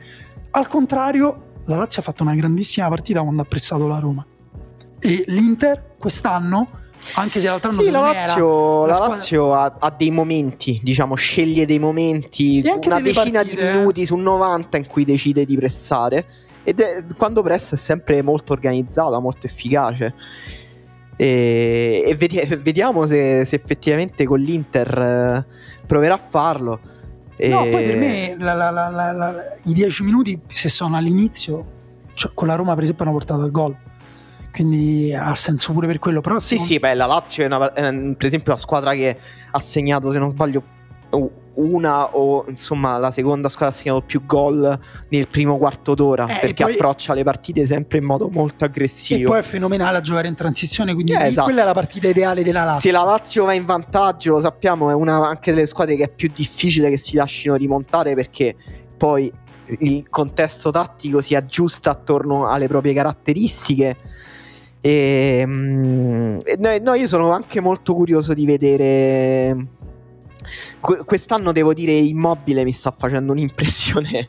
So che è assurdo da dire per un attaccante che segna 40 gol l'anno, però un'impressione ancora superiore rispetto agli anni scorsi perché il lavoro che fa anche difensivo è pazzesco. Io, cioè, se vedete Interlazio, fate caso al lavoro difensivo che fa immobile e alla capacità che ha poi di rimanere preciso e lucido nelle scelte quando torna col pallone, anche poco dopo essersi impegnato in azioni di pressing, di recupero. A, a volte fa, fa il terzino, cioè è pazzesco. È veramente un giocatore incredibile, forse il giocatore con più resistenza in Serie A. No, questo è vero ed è, mm, ed è un'altra cosa della Lazio. Insomma, tutti fanno tutto in quella squadra. Ogni tanto recupera la palla da dietro, immobile con una foga. Veramente- Perché cioè, io ho scritto anche di Lautaro Martinez, un altro giocatore che si sbatte tantissimo per la squadra. Però Lautaro effettivamente poi con la, con la palla è, è un giocatore frenetico, è un giocatore un po' che, che- molto istintivo. Invece Immobile è un coltellino svizzero poi col pallone. Sì. E vabbè, comunque, insomma, quella è un'altra partita. Ma insomma, è inutile dirlo. Spartiacque per la stagione perché se la Lazio vince si avvicina eh, a 4 punti dall'Inter, che insomma eh, non, sono, non sono pochissimi, però 10 è invece l'Inter che se ne va e che oltretutto resta attaccato al Milan se il Milan vince con Sì, comincia Spezia essere, anche- un- a essere un po' pesanti nella Sì, si classifica crea- queste partite. si crea una frattura. Oltretutto, Lazio e Roma stanno a pari punti e occupano i due posti a cavallo tra Champions League e Europa League. Quindi, anche qui, insomma, questa Sì, e sembrano anche le squadre, diciamo, posto che cambierà magari tutto già questa giornata, più in forma tra le quattro che si giocano al quarto posto. Sì, forse il Sassuolo è un attimo uscito. Un attimo uscito dalla cosa, quindi si deve arrivare fino all'Atalanta, che anche l'Atalanta, appunto, ha gli stessi punti del Napoli. E va bene, vogliamo Leggere- guardare le risposte che ci hanno dato a questa domanda eh, cervellotica che ho fatto, che era un bel film che avete visto di recente? Vabbè, questo è perché non sai cosa fare la sera. Ma, eh, no, per me è Oh. venuto in mente perché ieri ho visto, cioè perché non mi ca- ca- guardo sempre pochi film, diciamo ultimamente. Guardo più serie, leggo, però guardo effettivamente pochi film. Però ieri ho visto un bel film che consiglio che sta su Netflix, si chiama Belgica. Film ehm, anche premiato al Sundance, un film belga. Sta Eh, su Netflix. Sta su Netflix, è un film che racconta della vita di questo locale, cioè questi due fratelli che si aprono un locale. È un film molto semplice, con questa trama minimale, indie, eh, però carino. Cioè, no- non un capolavoro, non è- però se vi piacciono quei film fatti bene, insomma, con ehm, eh, tematiche familiari, eccetera, molto bello. Ok, io invece inizierei da Riccardo. No, io non avevo consigliato l'altra volta dei Painter and the Thief, ancora, cioè, secondo me è un documentario pazzesco. Ah, ho visto pure molto bello il documentario mm, Framing Britney Spears del New York Times, Ah, e dove si di trova? cui si sta parlando e te lo trovi, va bene? Ma- Cerchi e trovi. Cos'è un invito alla pirateria questo? No. No, perché? Lo cerchi e te lo trovi, mi devi dire la piattaforma. Lo, lo compro su Cili, compri. lo posso comprare su Cili. Lo compri su? Su C- Cili, io compro i film su Cili, costano tipo 3 euro a film quando non li trovo sulle piattaforme. Lo puoi comprare su Zerbed. Si chiama, un sito si chiama Sdrbd. Si Ma è- compra, è legale? Tutto legale, tutto Ah, legale. ok. sì, sì, Sdrbd. Ma non è che rischio con la carta, i miei dati della carta. Zero, figura di zero. Ma non è che vanno a te quei soldi poi. In parte, in parte. C'è un bonus, c'è uno sconto, però poi vanno a me i soldi. No, allora, quello è molto figo perché comunque cioè, è una di quelle storie pazzesche. In più è successa a persona, una delle persone più conosciute al mondo. E mm, di ingiustizia. Ma parla del- della questione della gestione della- dei suoi soldi? non solo dei suoi soldi, ma proprio della sua carriera. Mm. Cioè, lei a un certo punto gli hanno tolto i figli e tutto è stata dichiarata incapace di intendere e di volere. Sì, pazzesco. e pazzesco. è stata assegnata al padre e lo è ancora adesso e non- capace di intendere di volere però in realtà è una macchina da soldi pazzesca quindi vabbè e, mm, invece Riccardo consiglia Loche di Tom con Tom Hardy incredibile come un film con un unico attore ed unica- ed un'unica ambientazione dark per giunta claustrofobica cioè all'interno di una macchina e lo dico io che l'ho visto, possa creare un tale genere di suspense e catalizzare l'attenzione del pubblico. Un simile climax di tensione era paragonabile a quando anni fa, durante gli ultimi due giorni di ogni sessione di mercato, Galliani provava a pensare grande colpo in stile i giorni del Condor. Sono, beh, bella- bello il paragone di Riccardo, però non sono molto d'accordo. Io l'ho visto due giorni fa, mi sembra un film invecchiato malissimo, ehm, noioso, con una trama... mm, eh, mi sembra un podcast più che un film. Ok, io consiglio a chi ha, ehm, forse sta su Prime, credo, a chi ha Prime se lo metti sul cellulare e poi se lo ascolta mentre va in motorino. È uguale, è esattamente uguale. Pier Vittorio dice La caduta di Berlino, film di guerra sovietico del 49 consigliato da Zizek da vedere anche solo per le scene in cui Stalin stesso consigli- consiglia all'operaio protagonista della narrazione di conquistare la sua armata recitando le poesie. Devo dire, sembra bellissimo questo, tu l'hai visto? Eh, no, no, lo Mm, recupererò. però film di guerra che parlano di Credo l'ho, l'ho- nazismo, l'ho visto su mondiale. L'ho visto su Srebd l'altro giorno in offerta. Laura Palm Springs, un film senza troppe pretese ma davvero godibile. No, questo Ottimo è per molto bello, passare invece. una serata tranquilla. In più c'è Andy Samberg. A chi ha visto Brooklyn 99 capirà quanto è importante questo dettaglio. È vero, è un giovane Ibrahimovic, il eh, sergente Peralta. Era un sergente, boh. E, e molto bello e aggiungo perché per invogliare chi vuole vederlo è uno di quei film sul tema del loop temporale, Mm, tipo Il giorno della marmotta, tipo... bello. Quindi, C'è esatto. pure un film italiano, credo, con. Credo che basato su questa idea qui. No, però quello... No, c'è quell'altro pure con Tom Cruise, stupendo, secondo uno dei più Non belli. Minority Report. No, quello che lui eh, deve combattere questa guerra contro degli insettoni, c'è questa specie di Giovanna d'Arco. Vabbè, Pazzesco. Da- Davide dice Beito. Davide da, da Berna, se non sbaglio. Beito, un bel film piccolo svizzero sull'omosessualità e l'integrazione culturale in cui lo sport, cioè il nuoto, gioca un ruolo importante anche se non centrale. Tra l'altro è esemplare che l'attore principale turco sia stato nella realtà estromesso dalla famiglia perché ha interpretato nella finzione un ruolo non accettato.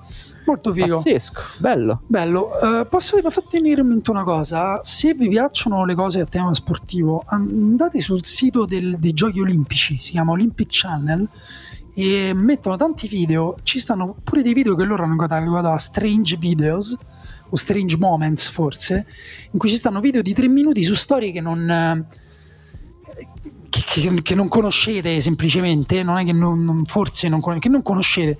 Tipo, ieri ho visto, io me li vedo perché durano tre minuti nei, nei ritagli di tempo. Il più grande tuffatore di sempre, Luganis, il più grande tuffatore di, te- di sempre, nel senso il primo a prendere una serie di 7-10 come voti pazzeschi, che però a un certo punto nelle Olimpiadi dell'88 sbatte la testa sul trampolino. Quindi immagina che lo sport in cui richiede più perfezione incredibile, eh, che però un attimo, anche lui, anche la persona più perfetta, ed è pieno di video così, tutti bellissimi, fatti bene proprio.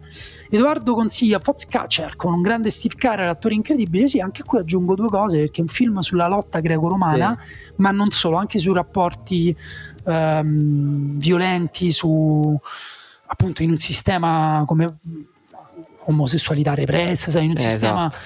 come quello della, de- della lotta ipervirile, però comunque pure lì ci stanno persone che vengono sfruttate, manipolate, mh, bullizzate ed è un film tra l'altro bellissimo, lì c'è una tensione proprio molto reale.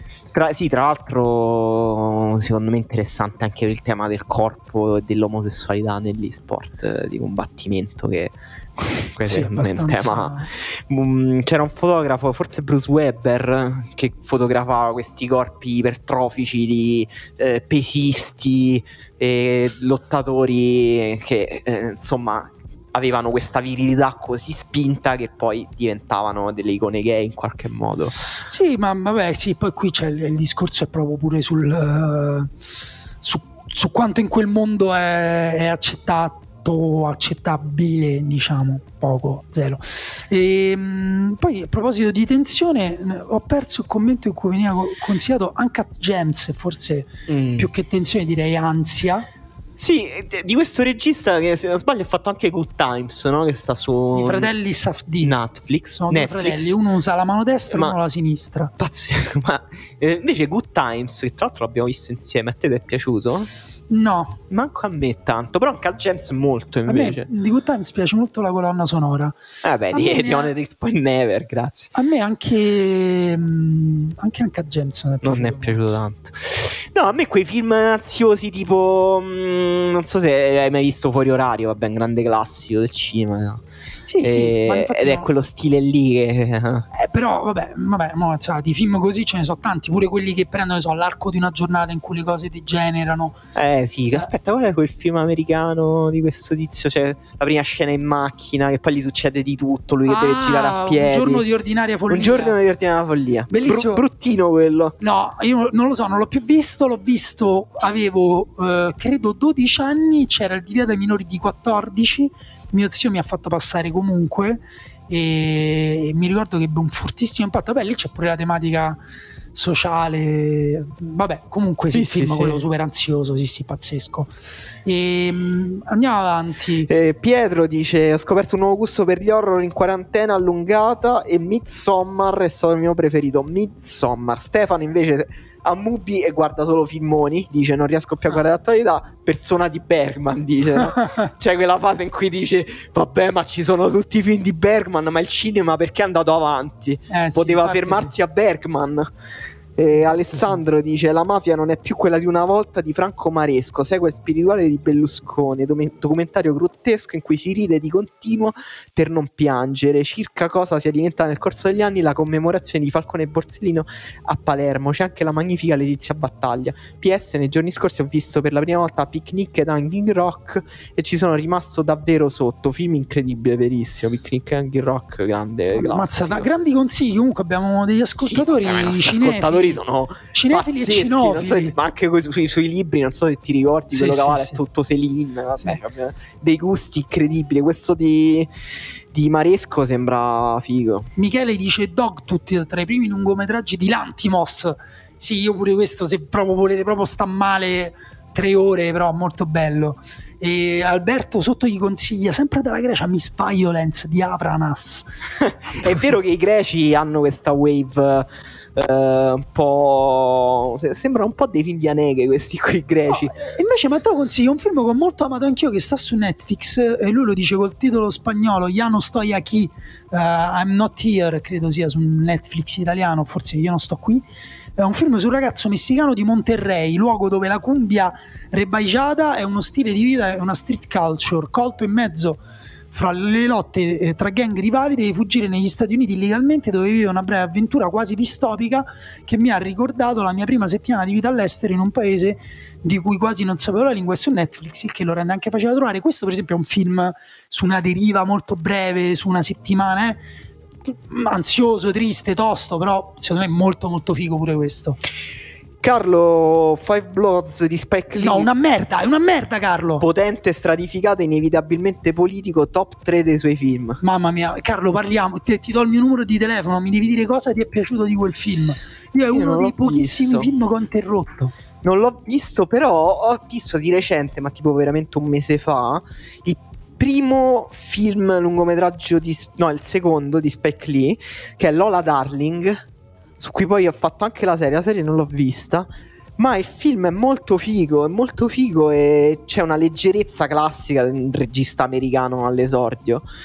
E guardatelo perché anche quello mi sa che sta su Netflix, tra l'altro. Figo. E, s- Gabriele invece dice Soul. Mi piacciono i film che sollevano la mia indole malinconica fino a quasi a uccidermi. Tu l'hai visto Soul? Volevo Mm. avere una tua opinione su Soul. Non c'è su Sbrdm. no, no. Io l'ho visto, carino, però mi, mi urtano questi film così costruiti e paraculi. Eh, cioè, capisco che non è. Cioè, che quando dici quello è un film paraculo sembra sempre un po' una critica del cazzo di chi non ha niente da, Sì, da dire. Però, un po' razzista. però mi forse. urta. No, dai, razzista non c'entra niente. Razzista Tu- tu- verso la Disney, magari. La Disney non, non mi, non mi piace moltissimo.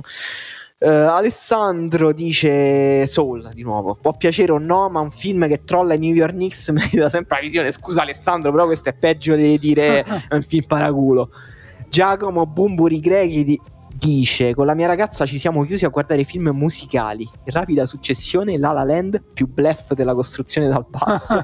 Bohemian Rhapsody, fenomeno. Rocketman, pallone d'oro. The Greatest Showman, pazzesco. Hugh Jackman è davvero un cantante incredibile. A Star is Born, mezzo bluff. Invece dissento perché a Star is Born, fenomeno.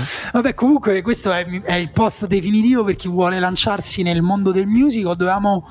Peccato che non c'è Dario Saltari, perché Dario Saltari è un grande È appassionato vero, di Dario musical. Saltari anticipo tra, tra questi. Allora, La La Land Bluff per Dario Saltari. Eh, Rocketman, pallone d'oro, confermo, eh, ne ha parlato per tipo due settimane.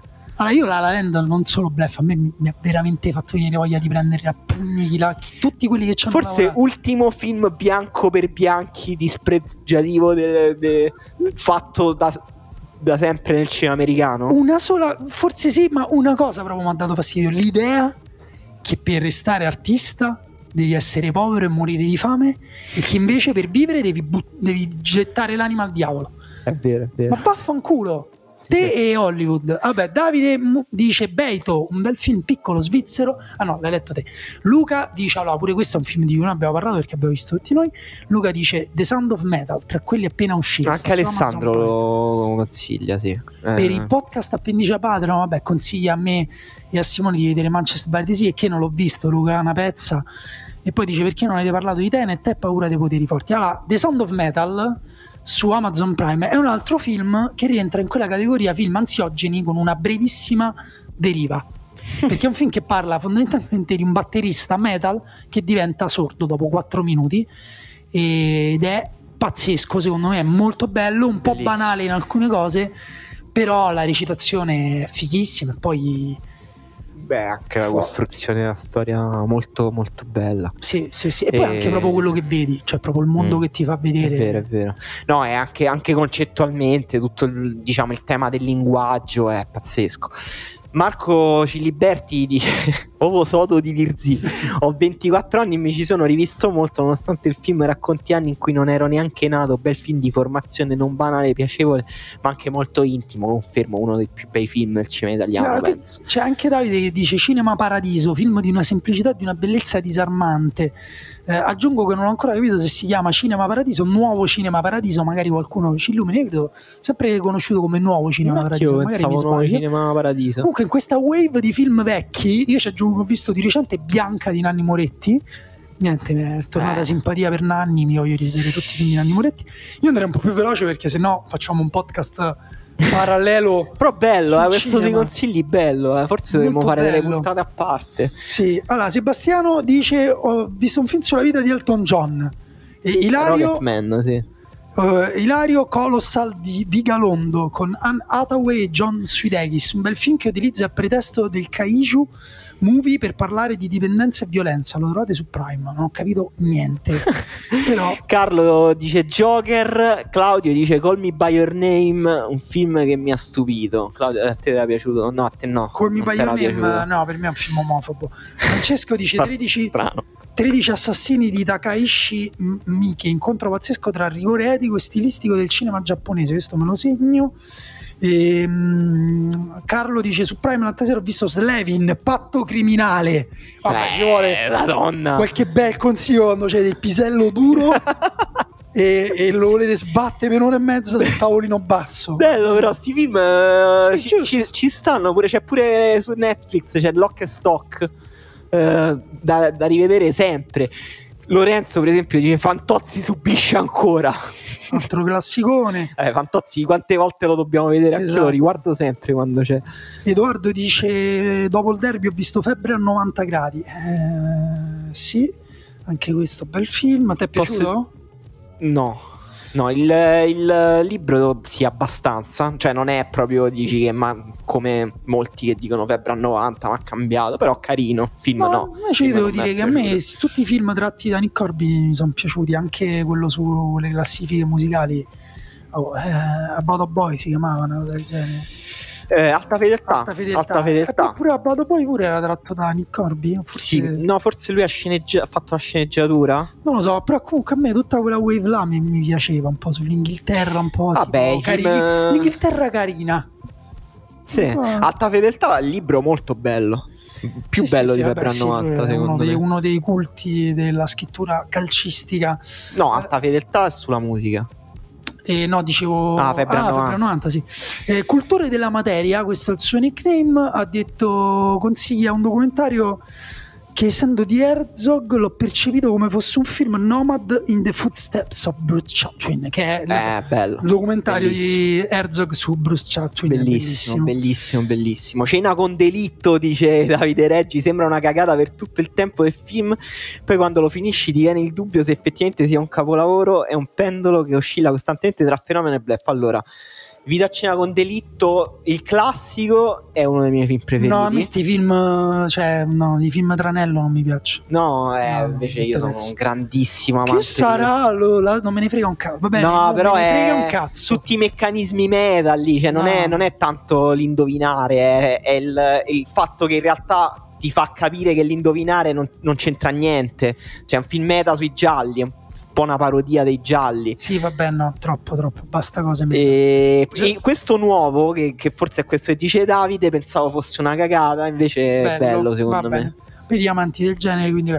Gianluca si è visto tutti i film di Denzel Washington. Andrea dice: Sono dappertutto. Un film francese del 2016 sugli stereotipi della cultura ebraica, molto particolare. Eh, Benedetto, una donna promettente con eh, Carrie Mulligan. Anche questo lo trovate su Sdrabd.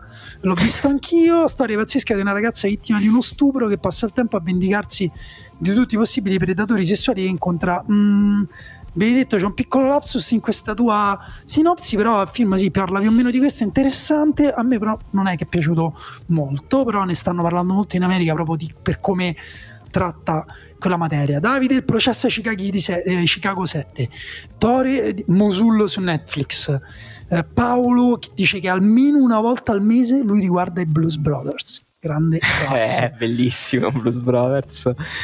E vabbè, dai, mi sa che li abbiamo Vediamo solo se letti. troviamo qualcosa proprio che hai- proprio ci sta a cuore.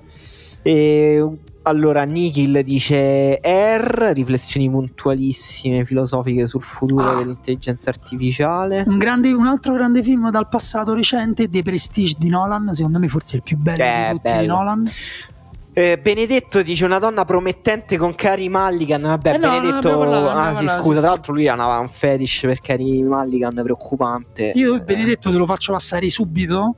Se ti riguardi la fabbrica del cioccolato, però quel film degli anni Ottanta, Carrie Mulligan assomiglia a un Umpa Lumpa.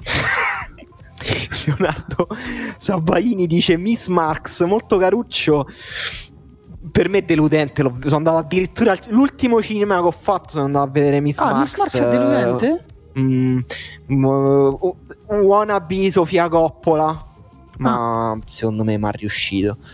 Vedi? Vabbè, qua c'è Giorgio che ha visto la saga del padrino, anche Emanuele l'ha vista di recente. Rivista per la terza volta di recente, capolavoro totale. Scambiatevi i numeri, Green Book molto bello, soprattutto per il tocco delicato e ironico sul razzismo.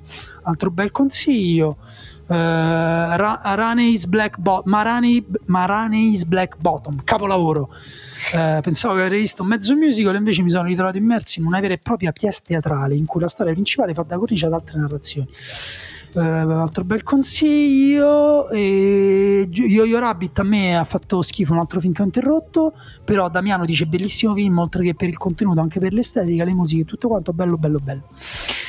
E Zero Dark Thirty, eh, la genesi dell'operazione Geronimo, cattura di eh, Bin Laden.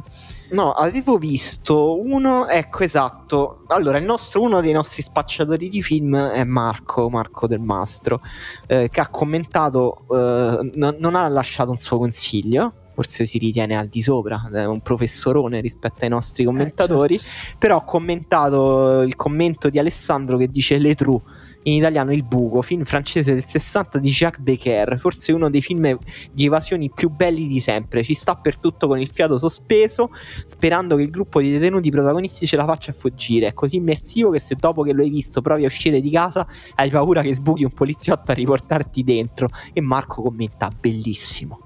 certificando insomma eh la beh, qualità. Sì, Marco ha messo il voto. Va bene. Va bene, a posto, noi vi ringraziamo, ovviamente come sempre stellinate questa puntata, ditelo ai vostri amici, noi abbiamo un Patreon dove trovate dei contenuti premium che noi mettiamo a inizio settimana, facciamo una puntata speciale in cui parliamo eh, di cose di, e di, vi prego, da aggiung- professori. Aggiungo una cosa a quella eh, che, che ha detto Simone.